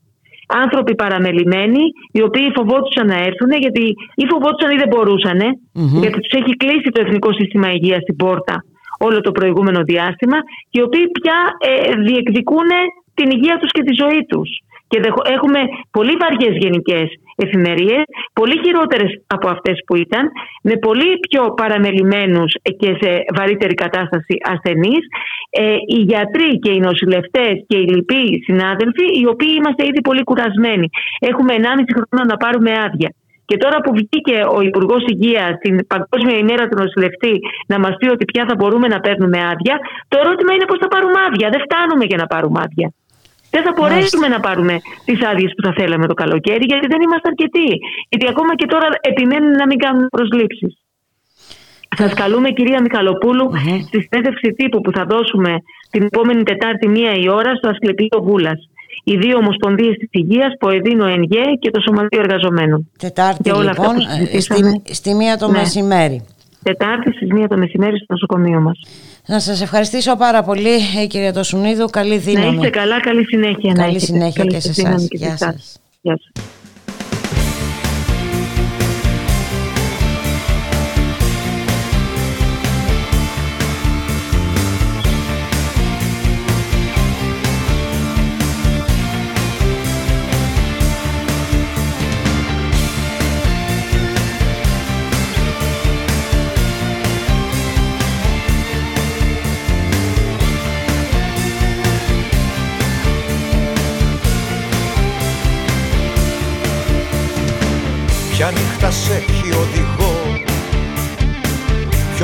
Ποιο ψέμα σίγουρο φτερό.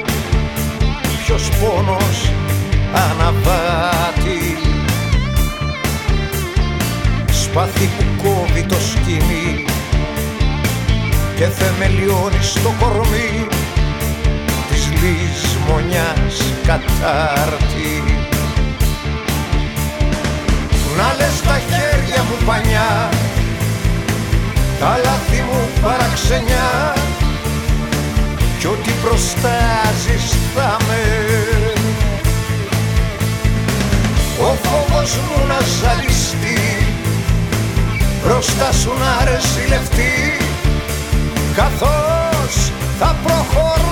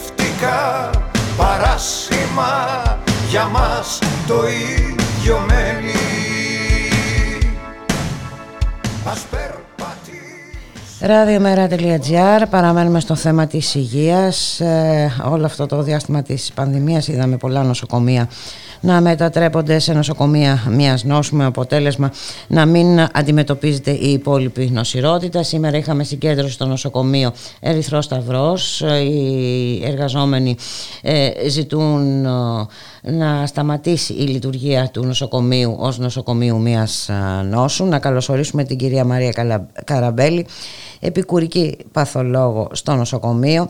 Καλό σας απόγευμα κυρία Καραμπέλη. Γεια σας, ε, καλησπέρα σε εσάς και τους ε, ακροατές σας.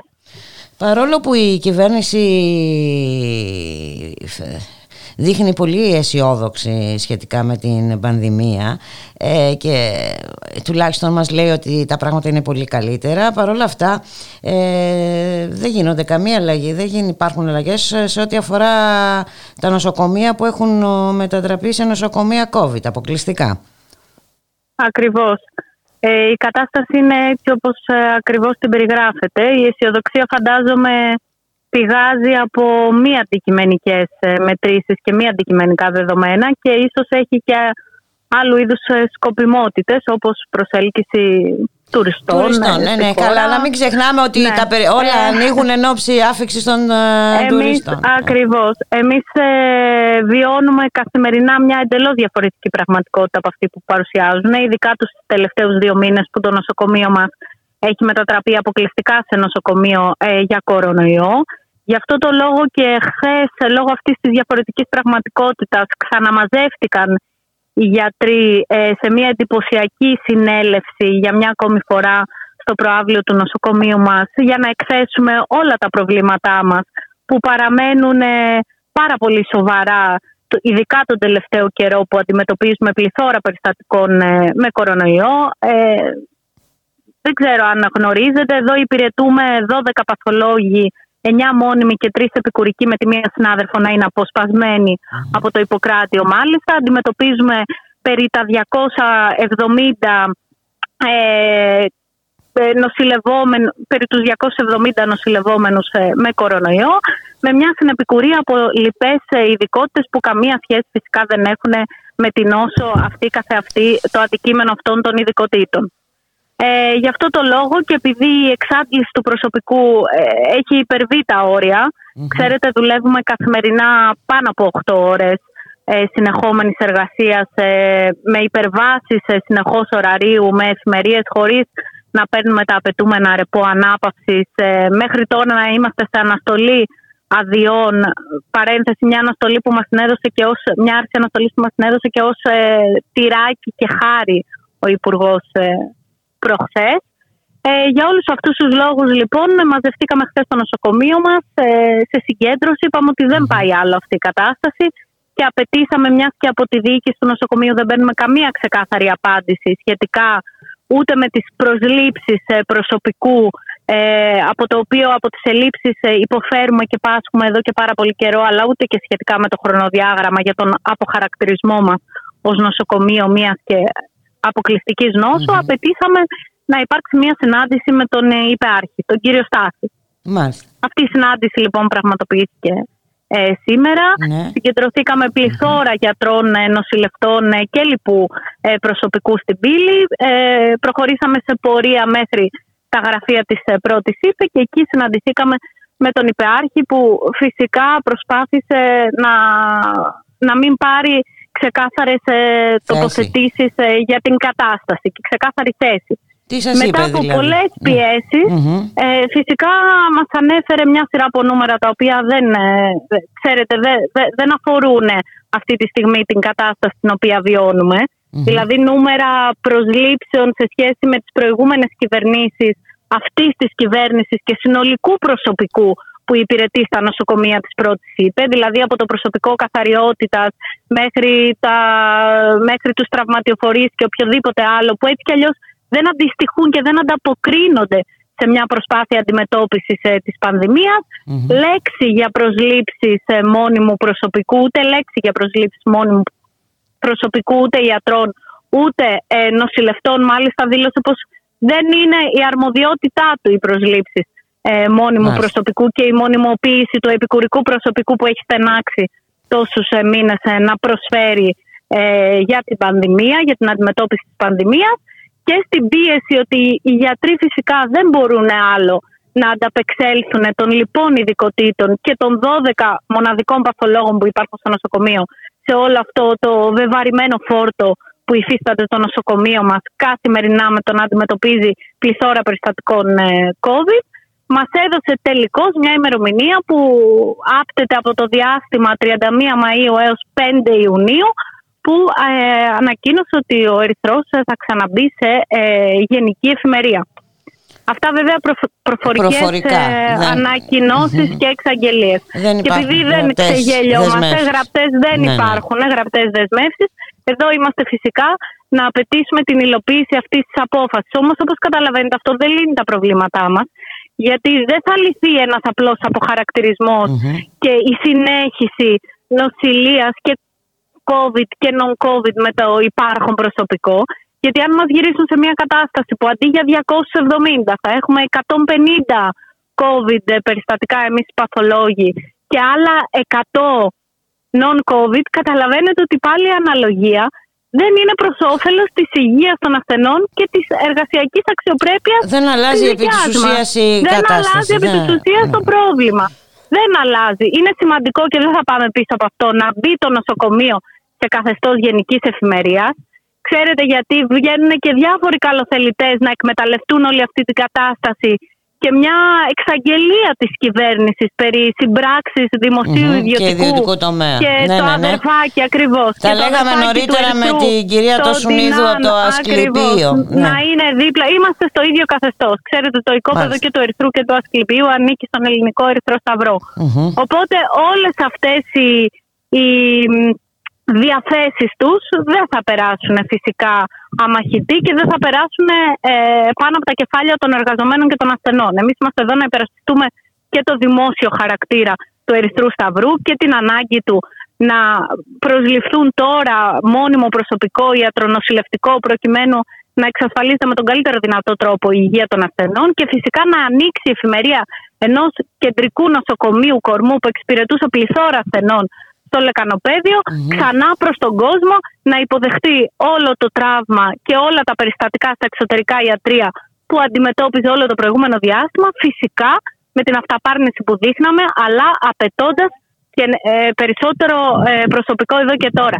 Δεν μπορεί άλλο αυτή η κυβέρνηση να έχει περίοδο χάριτος από κανέναν, ούτε από τον τελευταίο πολίτη, λέγοντάς μας ότι έκανε ό,τι ήταν δυνατόν για την πανδημία, γιατί δεν έχει κάνει τίποτα απολύτως. Όλα επαφίονται στην καλή καρδιά, το φιλότιμο και την ηθική των εργαζομένων στα δημόσια νοσοκομεία.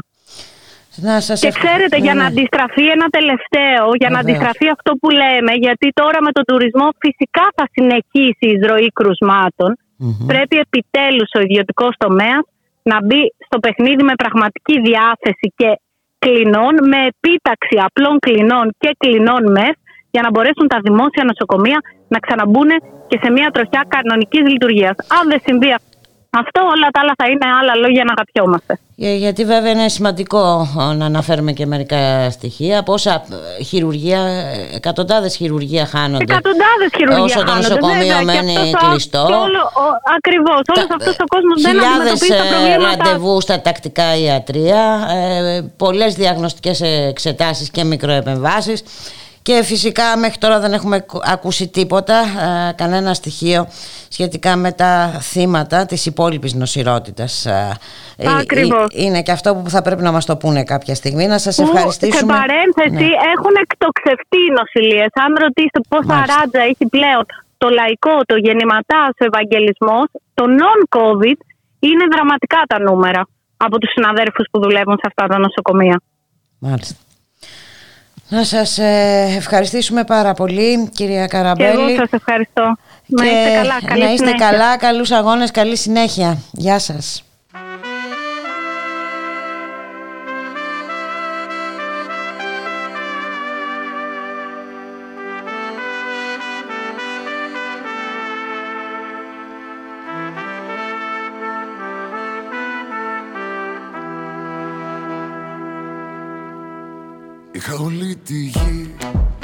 Είχα τον ουρανό Και μες στα δυο μου χέρια κρατούσα τον παράδεισο. Όταν μου πέσα δύο, ράγισε ο ουρανός Και μέσα ψηλά απ' τον ήλιο, σαν να ήμουν ο Ικαρός Μέσα σε ένα πλήθος κόσμου, βρέθηκα μονάχος Άγγελος με μαύρο πέπλο, μαύρο τριανταφύλλο. Δεν ήξερα τι είναι η νύχτα που πέφτει παραλιακή Εγώ δεν ήμουν αλήτης, αλήτη με κάνεις εσύ Α. Και τραγουδώ στην υγειά, άιτε κι ας προπατώ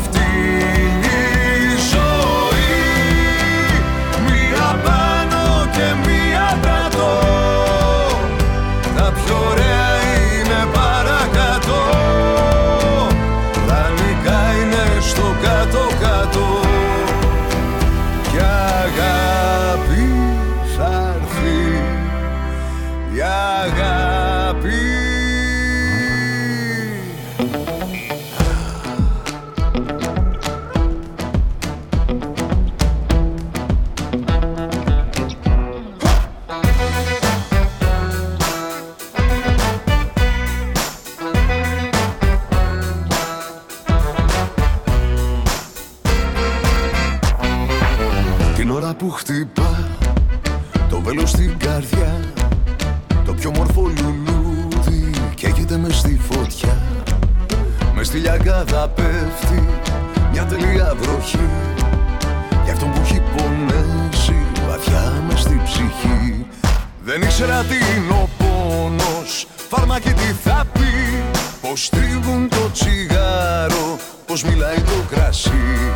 Δεν ήξερα τι είναι η νύχτα Που πέφτει παραλιακή. Εγώ δεν ήμουν αλήτης. Αλήτη με κάνεις εσύ. Α. Και τραγουδώ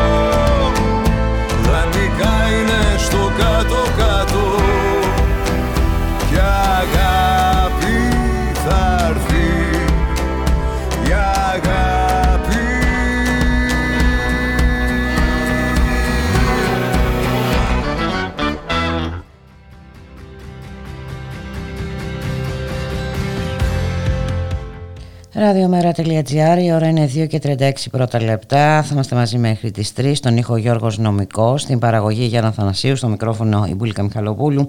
Παγκόσμια ημέρα πολιτισμού σήμερα και αόρατη ε, εδώ και μήνες ε, για την κυβέρνηση εργαζόμενη στον χώρο του πολιτισμού ετοιμάζονται να δώσουν σήμερα δυναμικό παρόν στο Σύνταγμα. Να καλωσορίσουμε την κυρία Μαργαρίτα Συγγενιώτου, οργανωτική γραμματέα της Πανελλήνιας Ομοσπονδίας Θεάματος Ακροάματος. Καλό απόγευμα κυρία Συγγενιώτου. Καλησπέρα, καλησπέρα κύριε Μιχαλόπουλο. Λοιπόν, ε, έχουν περάσει ήδη 14 μήνες χωρίς ε, πολιτισμό επί της ουσίας.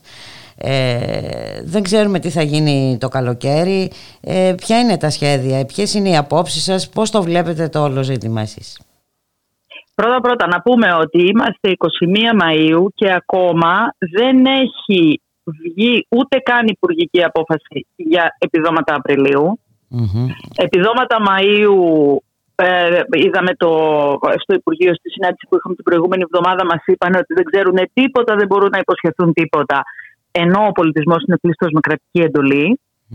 Ε, και ακόμα δεν έχουν αποδοθεί καν τα χρήματα για τα επιδόματα Μαρτίου. Δηλαδή είναι, μιλάμε για, ένα, για αρκετές χιλιάδες κόσμου, πολλές χιλιάδες κόσμου, εργαζόμενους του πολιτισμό που επί 14 μήνες έχουν πάρει αυτό τα 534 μόνο τους 6 και δεν έχει γίνει απολύτως τίποτα από το Φλεβάρι και μετά. Και όχι ε, μόνο δεν έχει γίνει τίποτα, αλλά δεν ξέρετε και τι θα γίνει. Έτσι. Λοιπόν, δεν έχετε αυτό καμιά είναι το Κομμάτι. Αυτό είναι το δεύτερο πολύ σημαντικό κομμάτι, το οποίο λέει το εξής ότι εμείς ζητάμε από τον Μάρτιο να μας πούνε τι θα γίνει το καλοκαίρι. Δηλαδή, ε, λέγοντας ότι αν, αν θέλουμε να έχουμε ε, το καλοκαίρι πολιτισμό, πρέπει να προετοιμαστούμε εμείς. Γιατί δεν είναι δυνατόν βέβαια, όπως καταλαβαίνετε, δεν, πώς το λένε, δεν, βάζουμε ένα κλειδί στην πόρτα και ανοίγει ο πολιτισμος Είναι λοιπόν πολύ σημαντικό για μας να ξέρουμε, ήταν πολύ σημαντικό από πολύ πριν το Πάσχα, να ξέρουμε με τι είδους υγειονομικά πρωτόκολλα. Πώς θα γίνει αυτό το πράγμα, πότε θα ανοίξουμε. Δεν είχαμε καμία απάντηση για τίποτα από όλα αυτά. Ε, αυτή τη στιγμή το παράδοξο είναι, το οποίο το έχουμε θέσει ε, με διάφορους τρόπους, σε διάφορους, ε, σε διάφορους αρμόδιους, ότι φέτος ο πολιτισμός ανοίγει ακριβώς με τις ίδιες προδιαγραφές με πέρσι. Μάλιστα. Ήδη πέρσι είχαμε στείλει επιστολές, είχαμε στείλει εξώδικα στην Επιτροπή Λοιμοξιολόγων. Δεν υπήρχε κανένας λόγος να είναι τόσο αυστηρά τα πρωτόκολλα του πολιτισμού. Έχοντας όμως την περσινή α, εμπειρία, όπου ακριβώς με τα πρωτόκολλα αυτά δεν υπήρξε κανένα κρούσμα στην mm-hmm. Ε, καταλαβαίνουμε ότι δεν υπάρχει κανένας λόγος φέτος που υποτίθεται ότι έχουν γίνει ε, εμβολιασμοί, που υποτίθεται ότι πάμε υπέροχα, παίρνουμε πίσω τη ζωή μας, να έχουμε πάλι ασφεκτικά πρωτόκολλα τα οποία το πρόβλημα μας ποιο είναι, ότι με αυτόν τον τρόπο δεν θα γίνουν δουλειές. Εμείς δηλαδή ζητάμε από το Υπουργείο Εργασίας να αντιμετωπιστεί ο κλάδος μας ως βαριά πληττόμενος. Mm-hmm. Ε, θυμίζω, το έχουμε πει πάρα πολλές φορές αυτό το στοιχείο, ότι η μείωση κύκλου εργασιών μέσα στο 20 για τον πολιτισμό ήταν μείον 88%. Δηλαδή μιλάμε για ισοπαίδωση του κλάδου. Πράγματι, συντριπτικό το ποσοστό. Είναι, είναι συντριπτικό το ποσοστό. Ε, θα έχουμε την ίδια κατάσταση και φέτος που είχαμε και πέρσι. Εμείς έχουμε κάνει διάφορες κινήσεις. Έχουμε απευθυνθεί στην ΚΕΒΕ ώστε να βοηθήσουν οι Δήμοι να γίνουν δουλειές, να μπορέσει να δουλέψει ο κόσμος.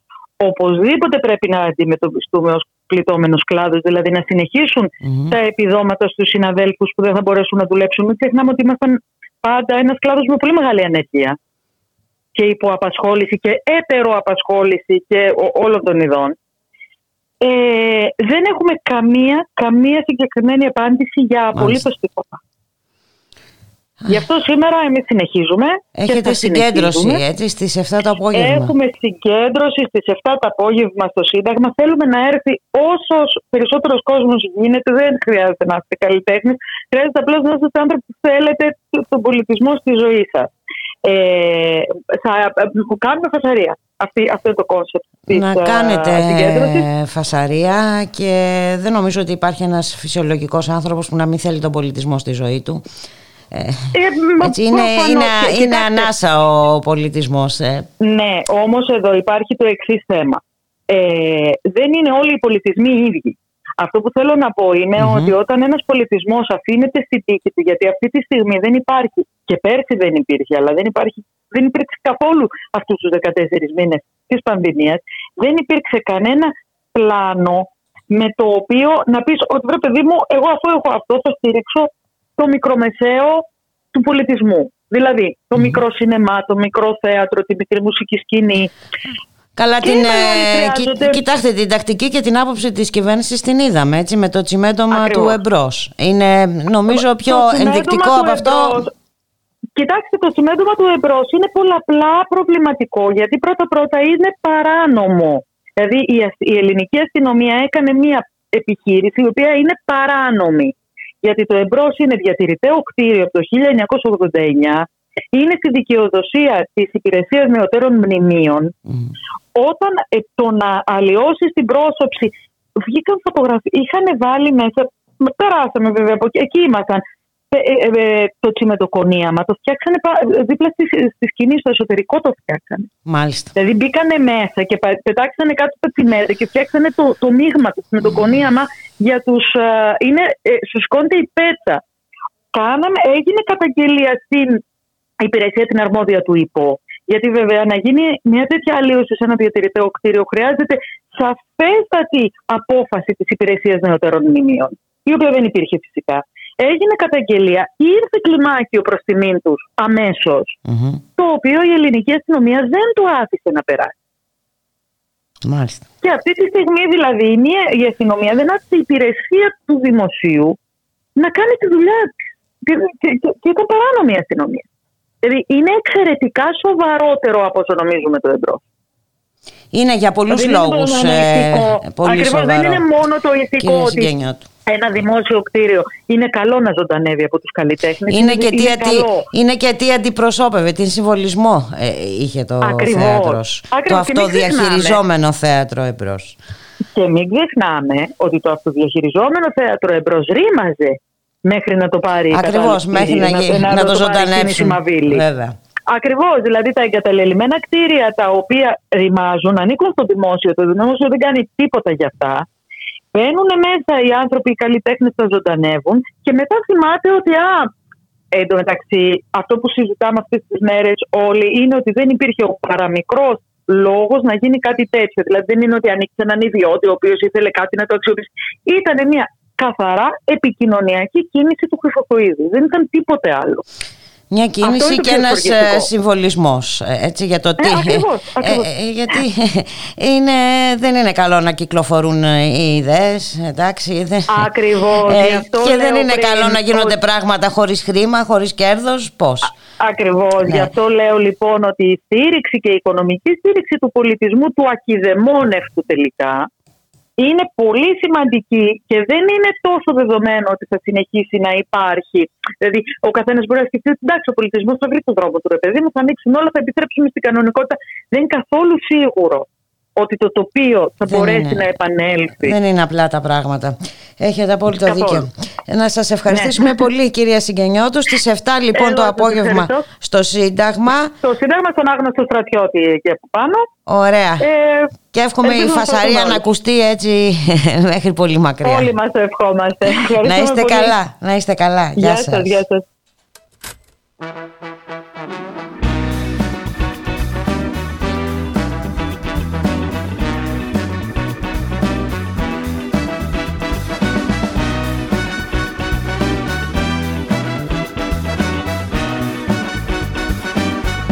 Λίγο πριν βγουνε τα CD Τότε άκουγαμε κασέτες. Τότε η ζωή ήταν κομεντή Φράπε, τσιγάρο και ρακέτες. Πριν έρθει εδώ ο καπουτσίνο Πριν μάθει κόλπα ο καφετζής Που ήταν νέος ο Πατζίνο Και ο Ντενίρο ταξιτζής. Τότε στα πάρτι έπαιζε φλερ και οι γονείς μας βλέπανε Κι αν πήγαινε η ώρα μία, παίρνανε την αστυνομία. Τώρα η καρδούλα μου που κλαίει, ένα τραγούδι όλο λέει. Ένα τραγούδι που θα γράψει σε 90 ρατητική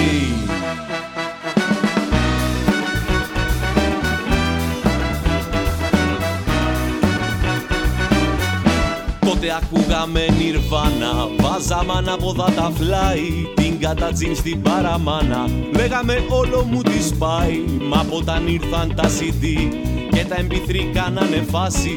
Έχουμε μπει στο ρελαντί Και τις κασέτες μας ξεχάσει. Τότε στα πάρτι έπαιζε φλερ Και οι γονείς μας βλέπανε. Κι αν πήγαινε η ώρα μία Παίρνανε την αστυνομία Τώρα η καρδούλα μου που κλαίει Ένα τραγούδι όλο λέει. Ένα τραγούδι που είχα γράψεις Σε 90 ρατηδικαίοι Κούβαμε τα μανίκια από τα τζίντα μπουφάν. Τα βλέπαν οι μανάδες μας και φώναζαν αμάν Κονκάρτες, συγκροτήματα και στο Walkman πάντα Έπαιζε ασταμάτητα η αγαπημένη μπάντα. Από καφέδες πίναμε φραπέ γλυκό μεγάλα. Ακούγαμε το Central Park του Γιώργου του Πιλάλα. Ήτανε τότε η ζωή μια γραφή κασέτα Και ένα τσιγάρο στα κρυφά σε κάποια τουαλέτα. Τότε στα πάρτι έπαιζε φλερ Και οι γονείς μας βλέπανε. Κι αν πήγαινε η ώρα μία Παίρνανε την αστυνομία. Τώρα η καρδούλα μου που κλαίει Ένα τραγούδι όλο λέει Ένα τραγούδι που είχα γράψει Σε 90 ρατητικαίοι Τότε στα πάρτι έπαιζε φλερ Ραδιομέρα.gr, συνήθως τα λέμε στην αρχή, σήμερα θα τα πούμε στο τέλος. Μιχάλη Κρυθαρίδης, εκπρόσωπος τύπου του ΜΕΡΑ 25. Μιχάλη, καλό απόγευμα. Καλό απόγευμα, Βούλικα. Πράγματι, σήμερα μας πήρε εδώ πέρα λίγο η ώρα στη, στη Βουλή με τη συζήτηση για το νομοσχέδιο για τη φαρμακευτική κάναβη. Και υπήρξε και η, και η τοποθέτηση του, του γραμματέα του ΜΕΡΑ 25 πριν από λίγο.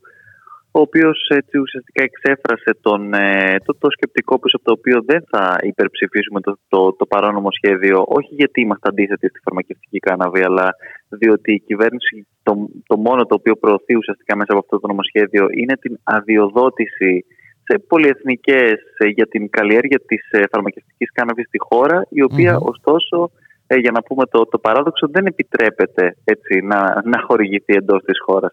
Οπότε αυτό το οποίο ουσιαστικά ζητήσαμε από την κυβέρνηση είναι να αποσύρει το παρόν νομοσχέδιο μέχρι να υπάρξει το θεσμικό πλαίσιο εκείνο το οποίο θα επιτρέπει εντός της χώρας ε, την, τη χρήση της φαρμακευτικής κάνναβης και όχι μόνο, καθώς έτσι έθεσε ουσιαστικά και γενικότερα την, τη θέση του ΜέΡΑ25 για τις ε, ε, ουσίες, η οποία είναι έτσι η αποποινικοποίηση της χρήσης όλων των ουσιών, διότι πολύ απλά μέσα από την καταστολή ε, και την εμπορευματοποίηση παράλληλα με, την, ε, με, με, τη λούμπεν, έτσι, αυτή η μαφία κτλ. η οποία αναπτύσσεται ε, γύρω από τις, ε, τις ναρκωτικές ουσίες, κάθε άλλο παρά βοηθάμε στην εν τέλει στην ε, ίδια την ε, απαξίωση και από τον, από το χρήστη αλλά και στην ε, καταπολέμηση της, της εμπορίας. αυτό το οποίο για μας έχει μία σημασία είναι ότι ούτε καταστολή ούτε και εμπορευματοποίηση έτσι, των ουσιών αλλά αποποινικοποίηση για να υπάρξει πραγματικά ε, και η χρήση για όποιους έτσι το, το επιθυμούν αλλά και ε, παραπέρα αν θέλεις ε, ε, υποβάθμιση όλης αυτής της, ε, της ιστορίας και της διαδικασίας η οποία με αυτούς τους, ε, τους τρόπους και το, την, το, το παρεμπόριο ουσιαστικά το οποίο αναπτύσσεται ε, πέρα από και έξω από ένα θεσμικό δημιουργεί όλα αυτά τα οποία όλοι πολύ καλά γνωρίζουμε. Εντάξει, ας μην αναφερθούμε βεβαίως επίσης και στις ε, φοβερές και τρομερές κυβιστήσεις που έχουμε εδώ μπουλικα, διότι Α, βλέπουμε τον κύριο Γεωργιάδη ναι. που είναι ο πρωτοπόρος ε, εισηγητής αυτού του νομοσχεδίου. Αλλά εντάξει, αυτά είναι, ξέρεις, είναι τα, τα σημεία των, των καιρών και η μεταπίδηση από την ε, αντιπολίτευση στην, ε, στην εξουσία. Ο ίδιος μάλιστα πριν από το βήμα της της Βουλής είπε ε, πείτε μου μία ξέρω εγώ, κυβέρνηση και ένα πολιτικό ο οποίος από την αντιπολίτευση στην εξουσία δεν αλλάζει θέσεις. Και αυτό είναι νομίζω και πολύ χαρακτηριστικό των όσων έτσι γίνονται και όσων πρεσβεύουν ορισμένοι πουλικά. Μάλιστα. Κατά τα λοιπά, ε, Μιχάλη Κρυθαρίδη, είχαμε χθες το νομοσχέδιο για την συνεπιμέλεια το οποίο πέρασε, ε, με, βέβαια ναι. με απώλειες ε, για την κυβερνητική παράταξη και δύο σημαντικές θα λέγαμε απώλειες. Και και σημαντικές απώλειες και οι οποίες απώλειες καταγράφηκαν κιόλας, διότι εν τέλει οι βουλεύτρε από τη Νέα Δημοκρατία, η κυρία Γιαννάκου και η κυρία Κεφαλογιάννη, δεν απήχαν απλώς, αλλά καταψήφισαν το νομοσχέδιο, αφού ε, πρώτερα έτσι είχαν κατακεραυνώσει και τον κύριο Τσιάρα και γενικότερα όλη αυτή την, τη λογική. Το νομοσχέδιο πράγματι δυστυχώς υπερψηφίστηκε με 156 έτσι, βουλευτές της ε, κυβερνητικής πλειοψηφίας. Και είχαμε και το άλλο παράδοξο μπουλικα δυστυχώς, όπου στην ονομαστική ψηφοφορία για τα δύο επίμαχα άρθρα, την οποία κατέθεσε ο ΣΥΡΙΖΑ έτσι, χθες, ε, αποχώρησε τόσο ο ΣΥΡΙΖΑ όσο και το ΚΙΝΑΛ και το Κομμουνιστικό Κόμμα ε, ε, με, μια, εντάξει, με μια λογική από την πλευρά του ΣΥΡΙΖΑ ότι δεν συμμετέχει τις ονομαστικές ψηφοφορίε, γιατί πράγματι το κοινοβούλιο έτσι έχει απαξιωθεί και υπολειτουργεί. Mm-hmm, Ωστόσο, πολύ φοβόμαστε ότι κάποιοι προσπάθησαν να κρυφτούν κιόλας για δύο πολύ δύσκολες διατάξεις και να μην καταγραφεί και επισήμως το κατά. Έτσι, διότι πρόκειται ουσιαστικά για τις διατάξεις που επιμερίζουν το χρόνο μεταξύ των δύο γονέων και όλα αυτά τα φοβερά και τρομερά οπισθοδρομικά τα οποία έφερε ο κύριος ε, Τσιάρας ε, χθες στη Βουλή και τα οποία ε, καταψηφίστηκαν βεβαίως από εμάς με καθαρότητα και χωρίς τέτοιους εμπεγμούς, θα μου επιτρέψεις να σου πω, διότι πρέπει να αναλαμβάνουμε κιόλας και τις ευθύνες των όσων λέμε από τη μία αλλά και των όσων ψηφίζουμε στη συνέχεια μπουλικά. Έτσι ακριβώς είναι Μιχάλη και βέβαια είναι θλιβερά ε, τα αποτελέσματα της πυρκαγιάς ε, στην Κόρινθο. Έτσι βλέπουμε έναν ε, μηχανισμό ανέτοιμο. βλέπουμε ακόμα μια μεγάλη περιβαλλοντική καταστροφή. Πάνω από 40.000 στρέμματα δάσους έχουν καεί. Και... Αλλά αισιοδοξεί ο κύριος Καρδαλιάς παρόλα αυτά, έτσι. Για ποιο πράγμα ε, ακριβώς αισιοδοξεί ο κύριος Καρδαλιάς ότι δεν θα φτάσουν τις 50.000 ας πούμε.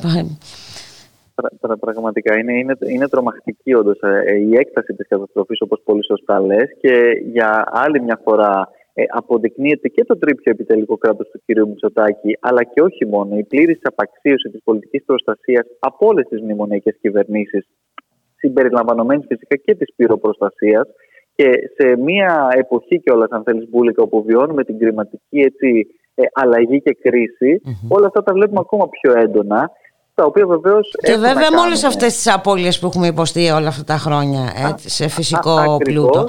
Ε, μην κάτσουμε και, να τα παριθμίσουμε, αν και καλό είναι να το δούμε κάποια στιγμή συνολικά. Πράγματι. Ναι. Και μιλάμε και για περιοχές Natura. Έτσι. Ακριβώς. Ε, και, και γι' αυτό το λόγο να σου πω και Μπούλεγο ότι στο, στο σημερινό νομοσχέδιο έχουμε καταθέσει ήδη και μια σχετική τροπολογία όπου αυτές οι εκτάσεις και όλες οι εκτάσεις αυτές οι οποίες ε, ως εξάγματος πολλές φορές καίγονται αφού προμηνυθεί κάτι τέτοιο ή αφού προηγηθούν και διάφορες επενδυτικά, διάφορα επενδυτικά ενδιαφέροντα σε αυτές τις περιοχές. Ε, κοίτα, εκεί στα γεράνια όρη είναι γνωστά τα επενδυτικά ενδιαφέροντα. Ακριβώς. Γι' αυτό το λόγο εμείς καταθέσαμε μια τροπολογία σήμερα, όπου για 30 χρόνια όλες αυτές οι, οι εκτάσεις να μην επιτρέπεται να, να αλλάζει η χρήση αυτής της γης.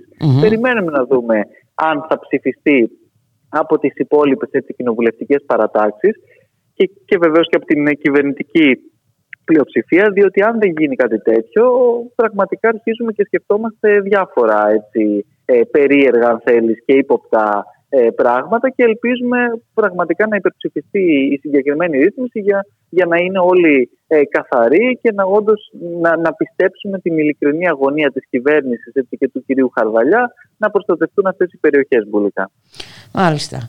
Και δεν ξέρω αν έχεις να προσθέσεις κάτι άλλο Μιχάλη. Η ώρα, ε, η ώρα, η ώρα πλησιάζει, της εκπομπής πλησιάζει το τέλος της.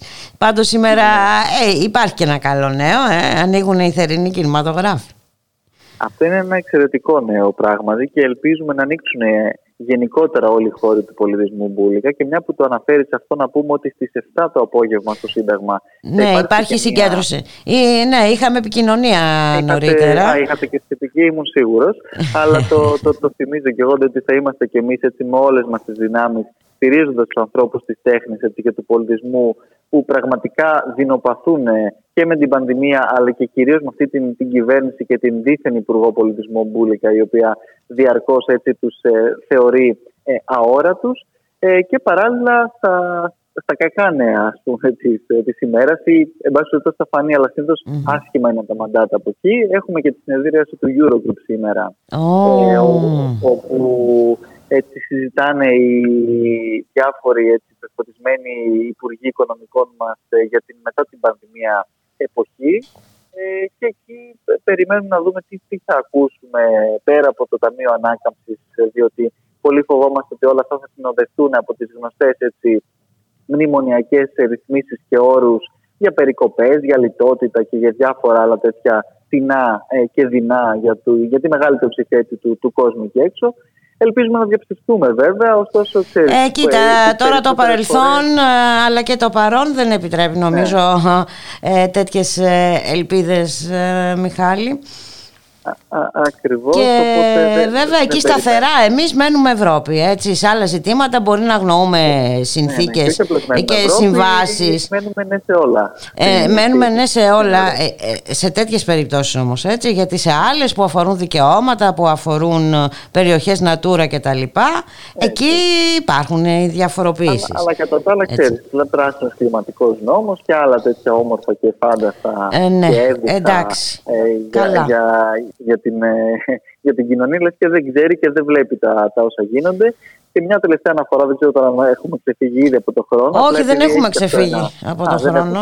Επειδή έχει και αυτό ένα ενδιαφέρον, νομίζω, επειδή συναντήθηκε το πρωί ο Πρωθυπουργός με τον επικεφαλής της Frontex, ο οποίος επικεφαλής της Frontex, να πούμε ότι ήδη στα, στα ευρωπαϊκά όργανα και στην Επιτροπή και στο Ευρωκοινοβούλιο κατηγορείται επισήμως για την υπόθαλψη ουσιαστικά των εγκλημάτων που γίνονται στο Αιγαίο με τις παράνομες επαναπροωθήσεις από το ελληνικό λιμενικό και βεβαίως την ανοχή και συνενοχή της Frontex.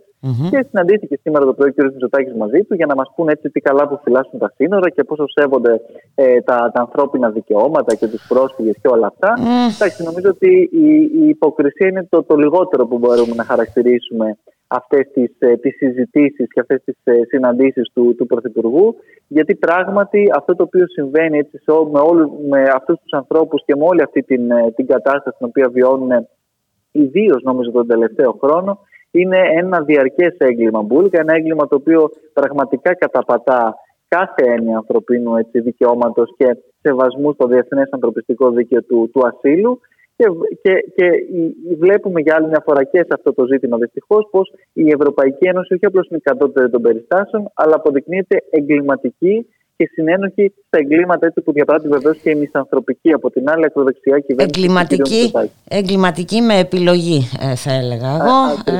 ε, συγκεκριμένη επιλογή και δυστυχώς τα νέα δεν είναι ευχάριστα και από την ε, πυρκαγιά.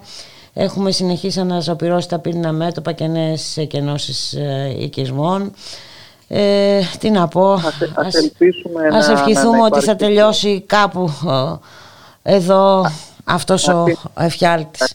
Επειδή σήμερα έχουμε και την κατάπαυση του, του πυρός, ελπίζουμε δηλαδή έτσι. Έχουμε και χειρία, ναι. Στην λωρίδα της Γάζας, ελπίζουμε σήμερα πραγματικά έτσι να υπάρξει μια ε, κατάπαυση του πυρός σε όλα αυτά τα μέτωπα, ώστε πραγματικά και οι, και οι άνθρωποι που, που βιώνουν και υποφέρουν όλες αυτές τις καταστάσεις, αλλά από την άλλη και το, και το περιβάλλον με όλα αυτά τα οποία βλέπουμε, έτσι να, να σταματήσει πραγματικά να, να βιώνει αυτή την, την, την ζωφερή πραγματικότητα. Μιχάλη Κρυθαρίδη, να σε ευχαριστήσουμε πάρα πολύ. Ναι, σου ευχηθούμε καλή συνέχεια, καλό Σαββατοκύριακο. Ελπίζω να τα πούμε από κοντά τη Δευτέρα. Οπωσδήποτε. να είσαι καλά, για χαρά. Καλό απόγευμα, για χαρά. Και εδώ ήρθε η ώρα να σας αποχαιρετήσουμε. Κοντά σας ε, στον ήχο Γιώργος Νομικός, στην παραγωγή Γιάννα Θανασίου, στο μικρόφωνο η Βουλίκα Μιχαλοπούλου. Να σας ευχηθούμε ένα καλό απόγευμα και ένα ε, ακόμη καλύτερο Σαββατοκύριακο. Να είστε όλες και όλοι καλά. Γεια χαρά.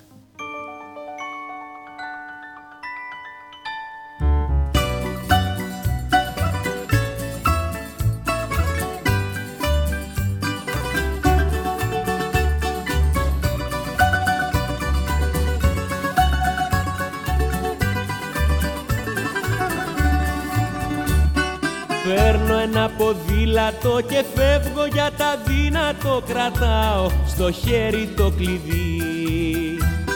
Πιάνω το τιμόνι, ο σφιγμός μου δυναμώνει το έργο κάπου, το έχω ξαναδεί. Ήμουν μικρό παιδάκι με καθαρή καρδιά Είχα τον όνειρό μου, το ποδήλατό μου κι όλα έμοιαζαν σωστά. Έγινα δεκάξι κι όλα ήταν εντάξει Είχα μια ζωή μπροστά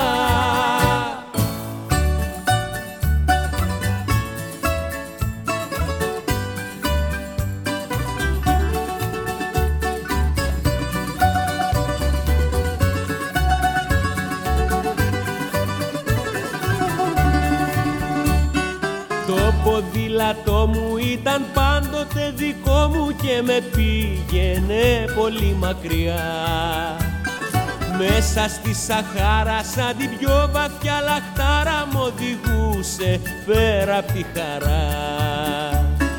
Και τώρα στον αγώνα ξανά απ' την αρχή Φόρτσα στο πετάλι, να έρθουνε κι οι άλλοι. Πάμε για ορθοπετάλιες Τα ποδήλατά μας, όπως τα όνειρά μας Ξέρουν από ανηφοριές